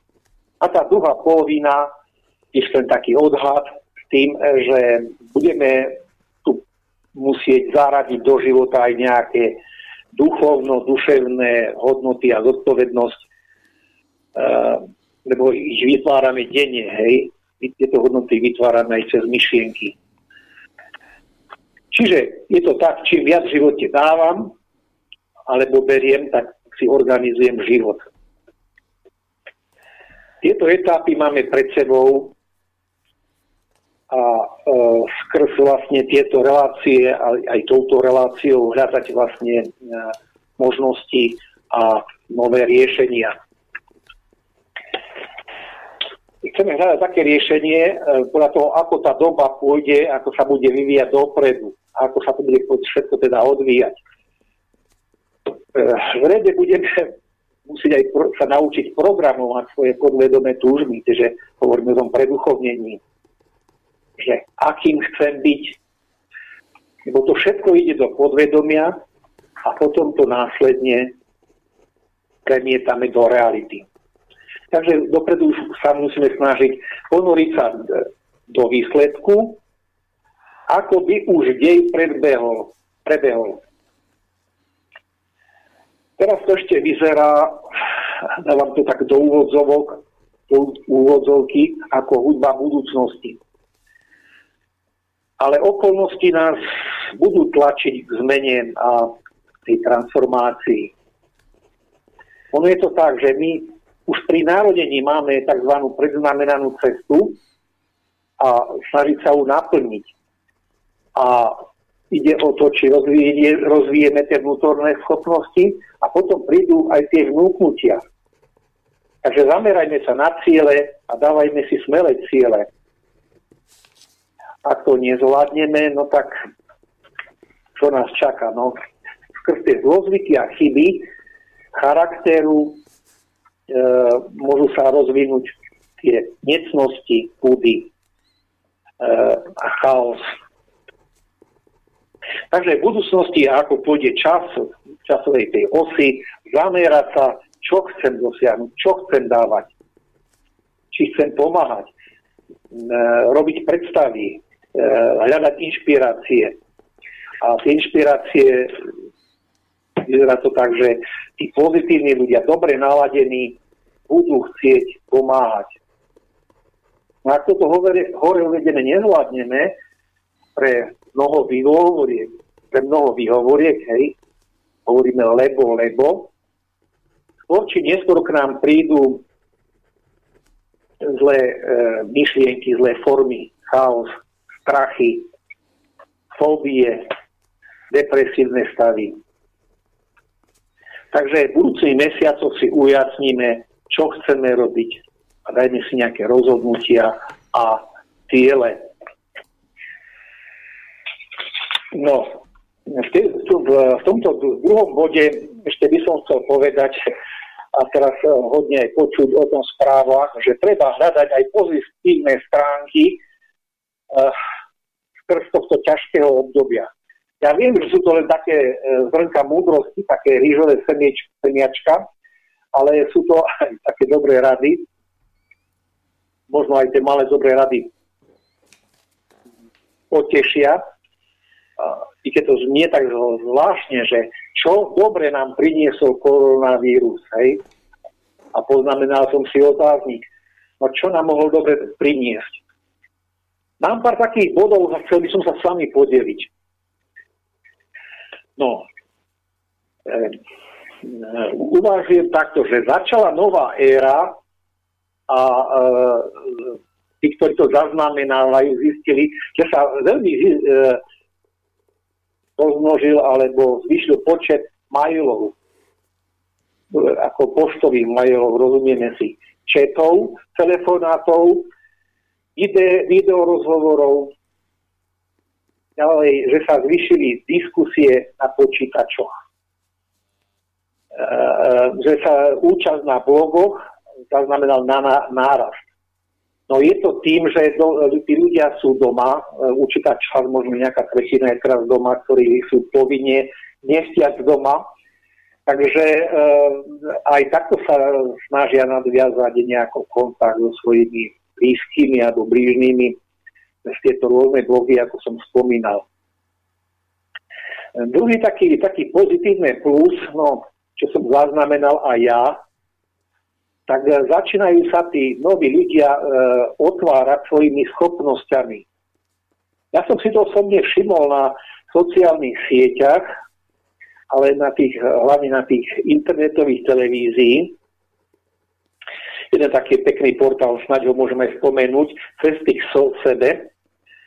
Sa tam pozývajú ľudia, ktorým sa už otvárajú také vnútorné také výhľady, by som povedal, alebo inšpirácie, a myslím, že aj v tom dobrom úmysle formujú tých poslucháčov, ktorí sú na tých sociálnych sieťach. Potom ešte chcem povedať, že zistilo sa väčší počet poslucháčov na internetových rádiách. To znamená na slobodnom vysielači, slovenskom aj českom. Čiže to je taká pozitívna správa. No a vyzerá to tak, že tam ozaj chodia takí kvalitní, inteligentní, duchovní hostia, výborní diskutéri, chcú rozdávať rady alebo pohľady, ponúkajú inšpirácie, sú duchovne otvorení. Takže predúchovňujú a myslím, že v tom dobrom úmysle, hej, nie je tam nič negatívne, ale dávajú pekné výhľady a sú to tiež pomoci, tak poviem, že našim blízkym a blížnym. No, je tu ešte síce dobrá správa, ale je to taká politická správa, viac menej, že čo sa ukázalo, odhalilo. No, čo sa týka tej... Odhalilo sa teda, že EU, tá liberálna podstata, a ako poslední zareagovali, že je potrebné navzájom zavrieť hranice medzi sebou, ako navzájom a plus šengenský priestor. Takže boli úplne poslední, ktorí na to zareagovali a je to teda veľmi, veľmi smutné. A čo som zaznamenal vlastne, že to bolo také sklamanie, že konkrétne na tých portáloch sa skutočne veľakrát uvádzalo, že boli v Nemecku zadržané tie rúška z niektorých krajín, proste z tých prístavov, dokonca niektoré boli už v kamionoch, celé tisíce a stá tisíce. Je to smutné, že boli zadržané aj Rakúšanom, aj pre Slovensko, Švajčiarsko, Maďarsko. Takže to dobré, ale v úvodzovkách, že sa EU ukázala svoju tvár. No. Ale zase tak vyvážim takou inou dobrou správou, čo sa týka Číny, hej, ale dajte si to do úvodzoviek, že zlá Čína zase dala pomoc ruku Taliansku. Áno, Čína veľmi pomohla Taliansku, čo sa týka dovozu tých rúšiek a toho zdravotníckeho materiálu. Taktiež veľmi pomohlo Rusko, lebo vieme, že Taliansko je veľmi zasiahnuté týmto koronavírusom a má najväčší počet úmrtí aj v Európe. Tak Taliansko aj Rusko pomohlo Taliansku 9 lietadiel, lekári, sestry, tiež má zdravotný materiál. Zajímavé, Kubánci, ktorí sa na druhej strane pologule tiež pomohli Taliansku a Európska únia na to nič ako nereagovala. Dokonca som zaznamenal, ktorí chodia na nejaké správy, že kvôli tomu aj v Taliansku sa lesujú zastavy EÚ. No, tak je to až taká radosná správa není.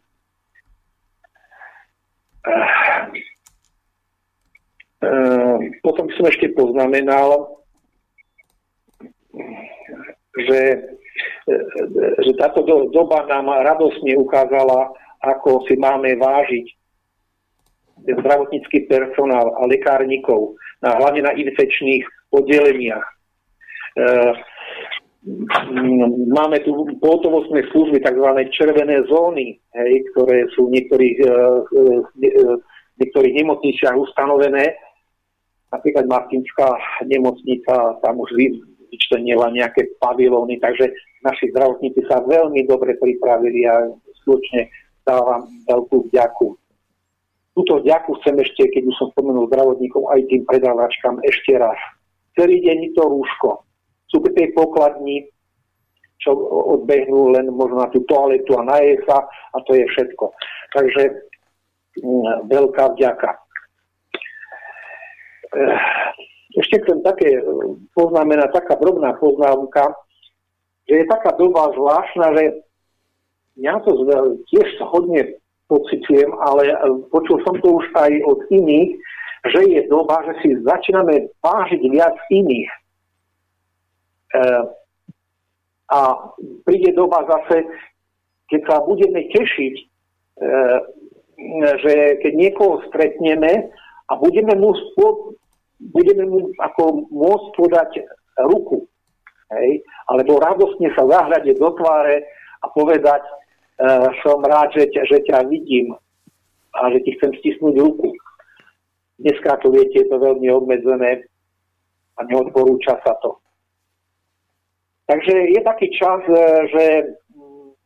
že máme vyjadriť radosť, aj keď ideme desi na lúku a že je zakvitnutá, hej? Že vidíme zakvitnutú lúku, napríklad, že je tam podbelk na okrajoch, alebo iné farebné kvietky už teraz začínajú. Takže prejaviť radosť a možno, že sme si to v minulých obdobiach ani nevšimli. Ešte taký maličký bod, že tú dobrú pozitívnu stránku, taký nepatrný pohľad, že dostať do času môžeme doma dokončiť nedokončené práce, čo sme nestihli. Hej. Ženy, gazdinky, poriadok v skriniach, niečo pošiť, dožehliť, možno poštopkať, možno dovyšívať a iné. A muži, to, čo sme nestihali celé týždňa a mesiace predtým, tak niečo dokončiť v tom byte, keď nie už prerobiť, možno poriadok v dielni, v garáži, možno kde si na dvore, možno, že máme záhradku. Čiže môžeme rozvíjať aj svoje hobby a koničky. No a bolo zaznamenané, že vlastne mladí ľudia a takí ľudia, ktorí majú tendenciu písať ako dar, že môžu si začať písať denník, memoáre, pamäti, nejakú domácu kroniku. Hej. Že odporúčam, aby aby si písali nejaké postrehy zo života, rodiny, spoločenské diania, teraz je aj o čom písať, lebo sme v takej dobe, aké sme. A ešte takú poznámku, keď už som to tak začrel do toho zahraničia, ja by som ešte chcel povedať, že nech je nám Čína príkladom. Poviem aj prečo. V sociálnych sieťach sa o tom veľa píše, ale je tam také, je to ako taká pozornosť, aby sme si aj mnohé brali príklad, ako my, ktorí sme teraz doma odkázaní, proste je obmedzený ten pohyb. Príkladom v tom, že mali vysokú organizovanosť, prísnosť, sebekázeň, zodpovednosť. Hovorilo a písalo sa o disciplíne, o vypätí síl, súdržnosti a priateľstve. Oni zastavili vlastne tú karanténu na čísle 81 000, 82 000, tam niekde, a tá nákaza sa zastavila. Je to niečo úžasné, tak spomínam to preto, možno, že aby sme si zobrali ako príklad, lebo tie príklady máme dávať návrh a poukazovať na nich a dávať ich akoby na nástenku. Predstavte si, Čína 1,5 miliardy obyvateľov a tak sa harmonicky, kolektívne zjednotili, súzneli, zastavili tú karanténu. A už teraz počuť správy, že už uvoľňujú niektoré tie predajne a tie podniky, také tie verejné, niektoré služby a také pre verejnosť, ktoré boli prvej zatvorené. Takže myšlienka, že berme si z nich príklad. No moc toho času nemám. Ja by som ešte chcel... Máme poslednú minútku, Pavol. Posledné ráno, tak to asi nestihnem, nedáte mi 5 minút. Lebo mám tu ešte nejaké také rady, ktoré som chcel, že také drobnosti, ktoré by sa ako dali realizovať ako doma. Ja viem, že na koronavírus nie sú nejaké lieky špecifické, pracuje sa v nejakých vakcínach, ale môžeme, v tomto čase nemáme k dispozícii, ale môžeme napríklad sa venovať takým veciam, ktoré by sme použili v domácnosti na zvýšenie imunity, taká akási alternatíva. Takže asi by som takto zhrnul, že aby sme v tých bytoch, ktorých sa nachádzame, troška spriemni to prostredie, hej. Ja tu mám už asi len tak heslovite poviem, nestihnem to všetko, tak použite voňavé sviečky, hej. A prípadne nejaké kvapky oleja, ktoré tam kapneme, aby sme si osviežili byt. Využite vodné lampy, hej. Kvapky zase na dýchacie cesty, je to eukalyptický olej, jedlový olej, mám poznamenané niečo. Nezabudíme na čaj, na tú medovku. Ja chcem to pre tých, ktorí sú najviac zraniteľní, majú tendenciu napríklad na nejaké depresie. Takže tento čaj z medovky na upokojenie. Na nočný stolík si dajme nejaké predmety, čo máme radi. To bolo taká zajímavosť. Možno nejakú fotku blížnych, možno nejaký kryštál, minerál, a tak ďalej, nejakú drúzu, ametist, ako presvieti troška ten nočný stolík, kde sa vlastne zdržujeme na noc. Kto má možno nejaké orgonity, alebo takéto veci, ktoré dobre žiaria, a nech si povyberať na to niekde v šuflíkoch a dá si to na nočný stolík. Takisto využite rozprášovač a nejaké dobre olejové kvapky, ktoré vlastne podbudzujú náladu. Na internetových sieťach sa to ako dá nájsť na vyhľadávači vodné oleje pre dobrú náladu alebo treba pre zlepšenie dýchacích ciest a podobne. Potom ešte som chcel posledný bod, keď už toho veľa nemám času a končím, mám už to asi preťahujem 2 minúty. Chcem ešte povedať poslednú vetu, že využite fialovú farbu doma. táto farba má proste také vyžarovanie, by som povedal, ktoré sa hodí v tejto dobe tým, že vlastne potlača alebo ničí parazity, vírusy a plesne. Takže chcem ukázať na to nočné prádlo, alebo teda na odťah na posteľ a plachty, prípadne nosenie trička, ak niekto nájde také fialové tričko alebo záclony. Takže táto farba dáva kreativitu, harmonizuje a má tu veľa vlastností. No ale keď už mi ten čas uplynul, tak ja vlastne sa s posluchačmi rozlúčim a nech si spracujú nejaký bod, ktorý ich možno upútal a možno, že zaradia ho do života v tomto čase, v zložitom čase a možno im aj nejaká myšlienka z toho, čo som povedal, u svojej pamäte možno si prípadne zapísali. Takže ja sa lúčim poslucháčom a zase na budúce relácie. Pavel, takže ďakujem za váš vhľad na súčasné dianie, ktoré nás obklopuje. Milí poslucháči, naša relácia sa pomaly, ale isto blíži ku koncu. Blížime sa k úplnému záveru 106. vydania relácia Cesta vzostupu. Tomáš, mám vás ešte na druhej strane? Áno. Výborne, takže ak môžeme, skúsme ešte predtým, ako to úplne ukončím, možno také krásne a stručné výstižné želanie do nasledujúcich dní a ako skúsme sa takýmto spôsobom rozlúšiť dneska s našimi poslucháčmi.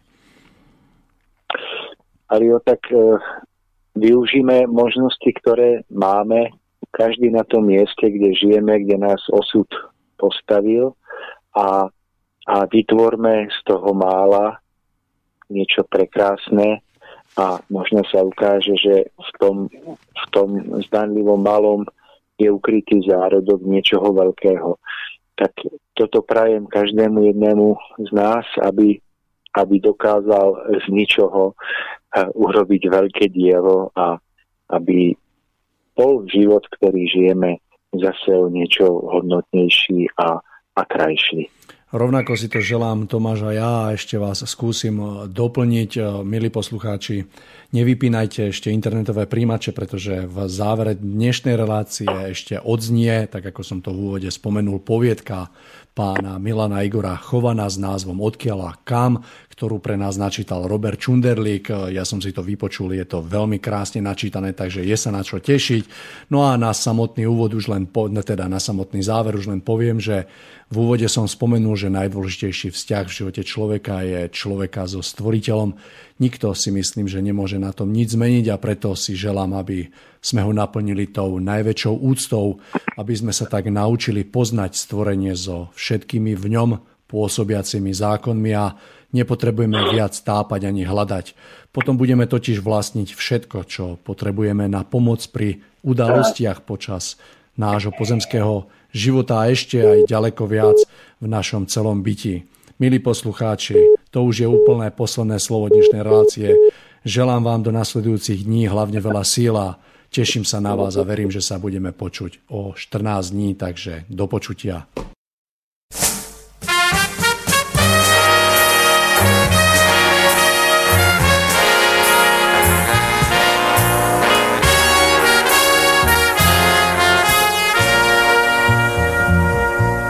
Život je chlap, po kterým každá blázní.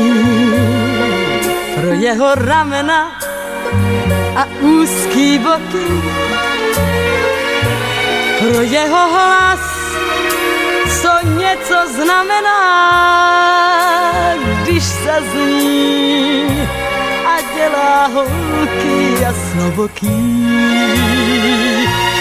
Život je chlap, co může brát i dávat, má vrásku napsanou okolo boka. Umí se smát na holku štvanou, že tuká a pak ji klidně nechá plavat. A já mu věřím, i když je prolhanej, tak jako vínová hvivo zapletený, jinak mu měřím.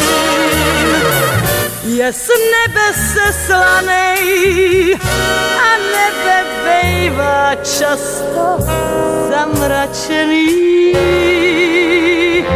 Život je chlap, co pro mě nejnic cizí. On není dobrej, proč mám ho ráda? Děsí mě hlas, co jednou řekne dost a zmizí.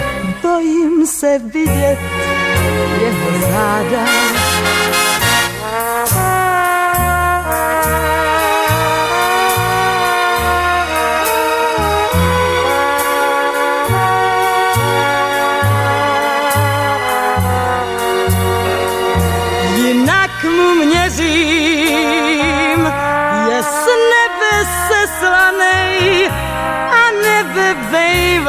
Často zamračený. Život je chlap, co pro mě nejnic cizí. On není dobrej host, proč mám ho ráda? Děsí mě hlas, co jednou řekne dost a zmizí. Bojím se vidět jeho záda.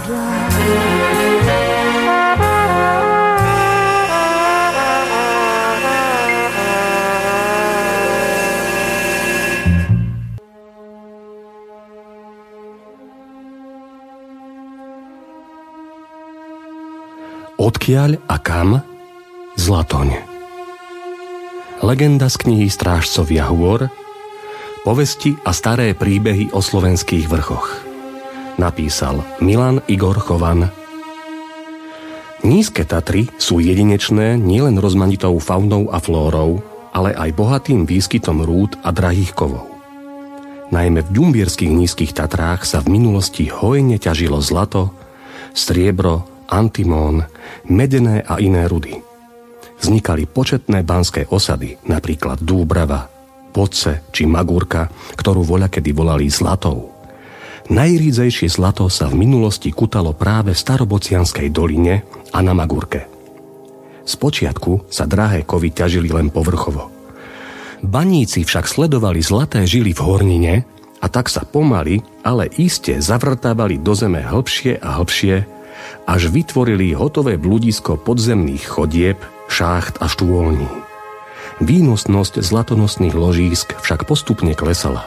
Hlbinná ťažba sa stávala čoraz namáhavejšou, nebezpečnejšou a najmä drahšou, preto ju napokon zastavili. V Ďumbierskom masíve sa ešte stále nachádzajú zlatonosné nánosy.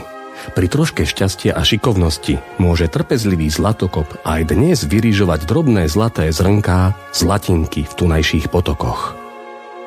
Zlatoň, strážca najvyššieho vrchu nízkych Tatier, mal ľudí rád a po celé stáročia, ba tisícročia im bol na pomoci. Liptákom mnohé žily kovových rúd v podloží ukázal a Horehroncom ochotne dobrou radou poslúžil.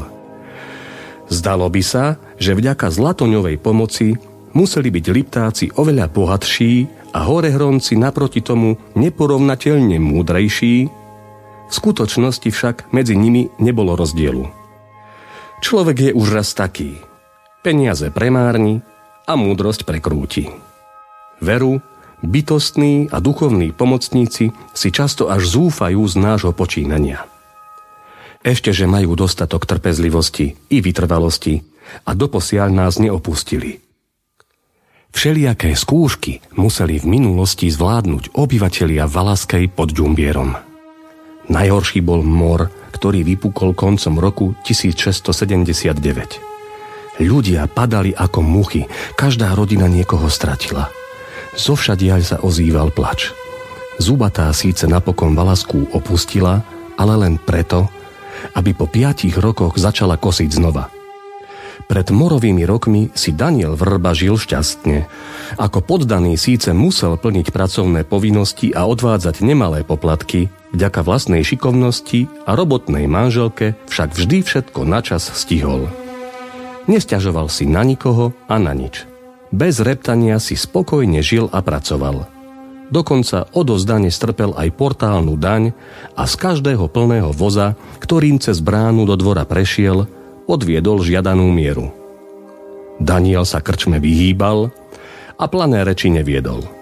Od zlých ľudí bočil a dobrým pomáhal. Hoci bol miernej povahy, dokázal sa vzoprieť krivde i zastať pravdy, ak bolo treba. Nepáčilo sa mu najmä, keď sa rodáci posmievali cudzím. Nechápal, z akého dôvodu sa Valašťania považujú za niečo viac a prečo prezývajú Hrončanov žabiarmi, Lehoťanov rasciarmi, Mýtňanov škorčiarmi, Bystranov strambošmi, Podbrezovcov šalandiarmi a Mešťanov z Brezna hugánmi. Čo ich nenecháte na pokoji? Veď sú to takí istí ľudia ako my, karal Daniel Vrba svojich susedov. Odpovedali mu udivenými pohľadmi, ostrými slovami, ba aj nadávkami, dokonca po niektorí by ho aj ubiť chceli. Kvôli tomu sa Vrbovci s nikým zvlášť nestretali. Držali sa bokom a usilovne šporovali peniaze. Napokon ušetrili dosť, aby mohli začať stavať nový dom. Robota sa darila a stavba rýchlo napredovala. Pekné bydlo s izbou, pitvorom a komorou zakryli šindľovou strechou, zlomeným štítom, okrášleným polkruhovou hálkou s pekne vyrezávaným dreveným stĺpikom. Rodinka si vo vlastnom mohla voľkať a pokojne žiť. Mohla, veru mohla, nebyť ukrutného moru. Najprv sa pominuli starí rodičia. Daniel so ženou ich nestihli ani oplakať, keď im umrela dcérka. Syna Mateja držala ustráchaná matka pod zámkou. Zakázala mu vychádzať na dvor, ba nebrala ho ani do kostola. Hoci robila všetko možné, len aby chlapca ochránila pred nákazou, na jar synček skonal. Žiaľom oslabená manželka ani nie o pol roka nasledovala svoje deti na druhý svet. Nuž, poriadne zalomcoval osud so statočným sedliakom Danielom Vrbom. Za pol roka prišiel o všetkých blízkych. Pravdaže majetok mu zostal, ale čo s neho? Pre koho sa má teraz usilovať? Nešťastný gazda zostal sám ako prst. Jeho rodina odpočívala na cmiteri pod drevenými krížmi. Iba on, samo jediný, sa musel životom prehrízať. Po ústupe Čierneho moru sa život v dedine pomaly vracal do starých koľají. Každý sa voľako pozviechal, iba zronený Vrba by sa najradšej pobral za rodinou, lenže smrť ho nechcela a zbabelo si na život siahnuť nedokázal. Slobodné pasenie patrilo k starým právam valašského obyvateľstva. Hranice obecných chotárov ešte neboli presne vymedzené a tak Valašťania zvykli pásť od Klenovského vepra na západe až po Bystrú na severe. Daniel Vrba sa rozhodol pre severnú stranu. Zobral do úžitku čriedu zemepánových oviec a prehnal ich do Bystrianskej doliny pod Veľkým gápľom. V tichých horách, ďaleko od ľudí, chcel hľadať liek na svoju ubolenú dušu. V Bystrianskej doline bolo kde pásť. Lúky a polianky nadväzovali na hole so šťavnatou trávou a vodnatá Bystrianka s množstvom prítokov ponúkala dostatok čerstvej vody. Hoci nižšie boli podmienky na košarovanie lepšie, Daniel sa s ovcami ťahal na horské pasienky. Mnohí nechápavo krútili hlavou nad jeho počínaním, no tvrdohlavý Valašťan na ľudské reči nedbal. Mohol sa slobodne rozhodnúť, kam pôjde. Zemepán by mu čriedu odobral, len keby dohodnutý poplatok neodviedol, alebo ak by o ovce prišiel. Danielovi však žiadna ovca nikdy neskapala a prírastok jahniat mával zo všetkých najvyšší. Raz valách Vrba pri pasení zabrúsil až pod Ďumbier. Ovečky samé zabočili do úplazu. Zlákala ich šťavnatá zelina, vyrastajúca z mokrého machu napájaného vodou z lanského snehu. Čím vyššie sa bahnice pásli, tým radostnejšie bľačali. Daniel stúpal za nimi, zvieracou prťou stráni. Keď sa črieda na holi zapásla Sadol si do mäkkej mačiny pod krúnikom, oprel sa o hrubánsky smrek hneď z kraja hory a z dlhej chvíle vytiehol píšťalku, že sa poteší pesničkou. Darmo pastier pritíska píšťalku k ústam, zbytočne sa silí do nôty. Hlboký zármutok mu jednostaj zviera hrdlo a tak nevylúdi ani trilok. Skormútený Vrba napokon smutne zvesí hlavu a oddá sa spomienkam na zosnulú rodinu. Slzy ako hrách sa mu rinú po lícach, že ich nestačí utierať. Žalostné vzdyky Vánok roznáša po holiach. Ach, keby som tak mohol za vami. Čo by som len za to dal? Keby som aspoň pár slov od vás dostal. Kde ste a ako sa máte? Kto vie, či vôbec jestvuje druhý svet? Zrazu sa okolo Daniela vyroja malé postavičky. V tráve sa v ladnom tanci veselo vrtia drobné víly, až rozpustené vlasy a jemné závoje zelených šiat víria na vôkol. Jedna rusalka sa však napokon zastaví a súcitne sa pastierovi prihovorí. Tvoja duša je smutná, ukrutne smutná. Prečo žiališ, keď nemusíš? Daniel si pretiera oči, či dobre vidí, čistí si uši, či ho sluch neklame, štípe sa do nohy, či nespí.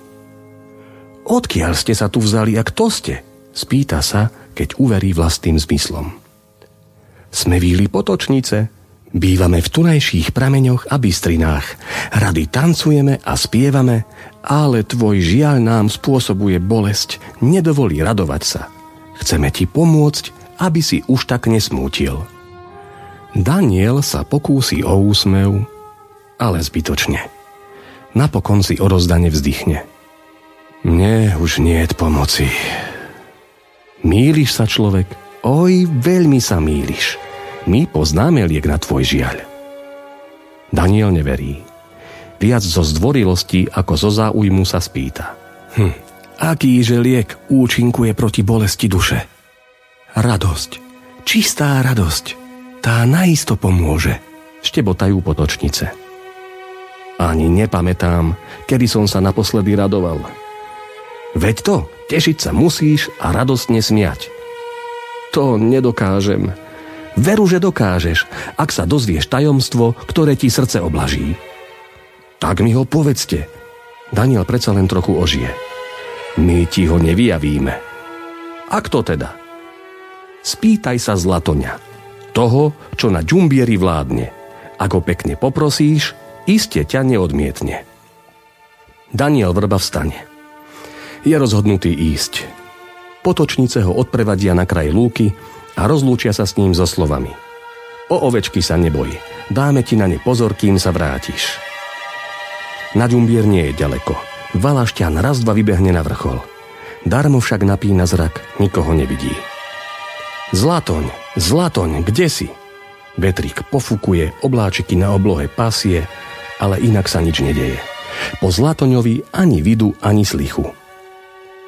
Hádam ma potočnice neoklamali, zašepká Daniel. Alebo sa mi víli iba marili. Maloverný je ľudský tvor, ozve sa zrazu. Pastier sa obráti za hlasom. Zlatoň žiari tak, že musí prižmúriť oči. Bytostný strážca Ďumbiera mu položí otázku. Čo odo mňa očakávaš, človeče? Daniel naprázdno prehltne a horko ťažko vyjachtá. Potočnice vraveli, sľubovali, že sa dozviem niečo, čo mi pomôže v žiali. Nuž som prišiel za tebou, aby som ťa poprosil o pomoc. Poznám tvoje trápenie, pastier. Vec, že je zbytočné. Tvoji drahí totiž neumreli, iba odišli z pozemského sveta. Naďalej však žijú na inej úrovni stvorenia, ktorá ti je zatiaľ neprístupná. Prečo museli odísť tak skoro? Zlatoň sa dobrotivo usmeje. Netráp sa tým. Každý má vlastný osud. Pre tvojich príbuzných sa pozemská smrť stala bránou pre cestu do iného sveta, kde sú spokojní. A čo ja? Už sa s nimi nestretnem? To záleží od teba. Život je preca cesta. Aká cesta? Povedz, odkiaľ a kam putujeme? Duchovné semeno každého človeka pomaly klesá z neba. Skôr ako pristane na zemi, zachytia ho láskavé víly opatrovateľky. V starostlivej opatere sa dieťa v kalichu zázračného kvetu rozvíja, až kým si v túžbe po poznaní nenájde tú pravú ľudskú matku a nezrodí sa na pozemský svet. Aj ja som sa takto narodil. Zaiste, odvetí Zlatoň. Akú úlohu máme na tomto svete? Človek má slobodnú vôľu. Musí nezištne slúžiť iným, aby po ceste dobra dospel k poznaniu pravdy a ukázal sa hodným návratu do raja. Niektorých stvoriteľ povolá skôr, iní musia na zemi zotrvať dlhšie. Buď kvôli tomu, že neodolajú hriechu, alebo aby ostatným pomáhali pri hľadaní správnej cesty, ako v tvojom prípade. A čo tí, ktorí podľahnú hriechu? Aj tí, čo prepadnú hriechu, môžu skutočnou ľútosťou a úprimnou snahou o dobro dosiahnuť odpustenie. V deň posledného súdu však bude kúkoľ spálený a plevy odviaté. Hospodár si nechá iba čisté zrno. Strom, ktorý neprináša dobré ovocie, bude sťatý a hodený do ohňa, povie Daniel zadumane.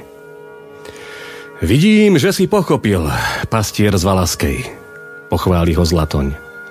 A o svojich sa neboj, sú na dobrom mieste. Ty sa však usiluj, aby si bol hoden dostať sa tak vysoko, ako oni. Rozhovor na Ďumbieri Danielovi veľmi pomohol. Radoval sa, že jeho príbuzní sú na druhom svete šťastní. Pochopil, prečo sa bytostný ochranca Ďumbiera volá Zlatoň. Nie kvôli zlatým žilám v hlbinách vrchu, ale pre zlaté, láskavé a dobré slová, ktorými pomáha váhajúcim a bezradným ľuďom pri hľadaní cesty k pravde.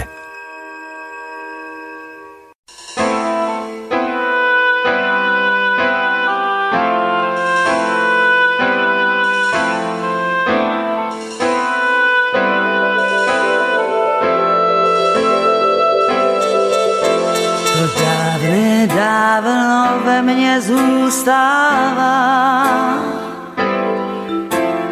a ožívá, co pokryl čas, prach všetností, a zní zas v duši slova laskavá. Haló, láskou dálku přemostím, co je vzdálenost nás, pro nás neplatí čas.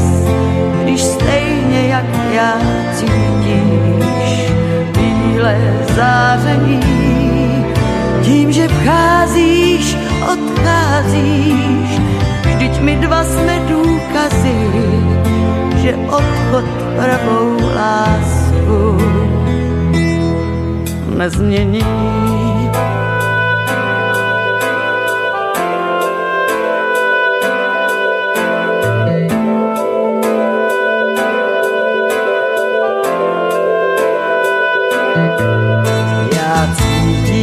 Našich polů spojení a na dně smutků vzpomínky jsou radostí. Když vzpomínám, hlas tvůj se nezměnil. Haló, láskou dálku přemostím, co jsou vzdálenosti v nás, na nás málo platí čas. Když ty stejně jak já cítíš naše bílé záření, ve mně budeš věčný dál. I když nás dva nám Bůh vzal, tak odchod pravou lásku nezmění.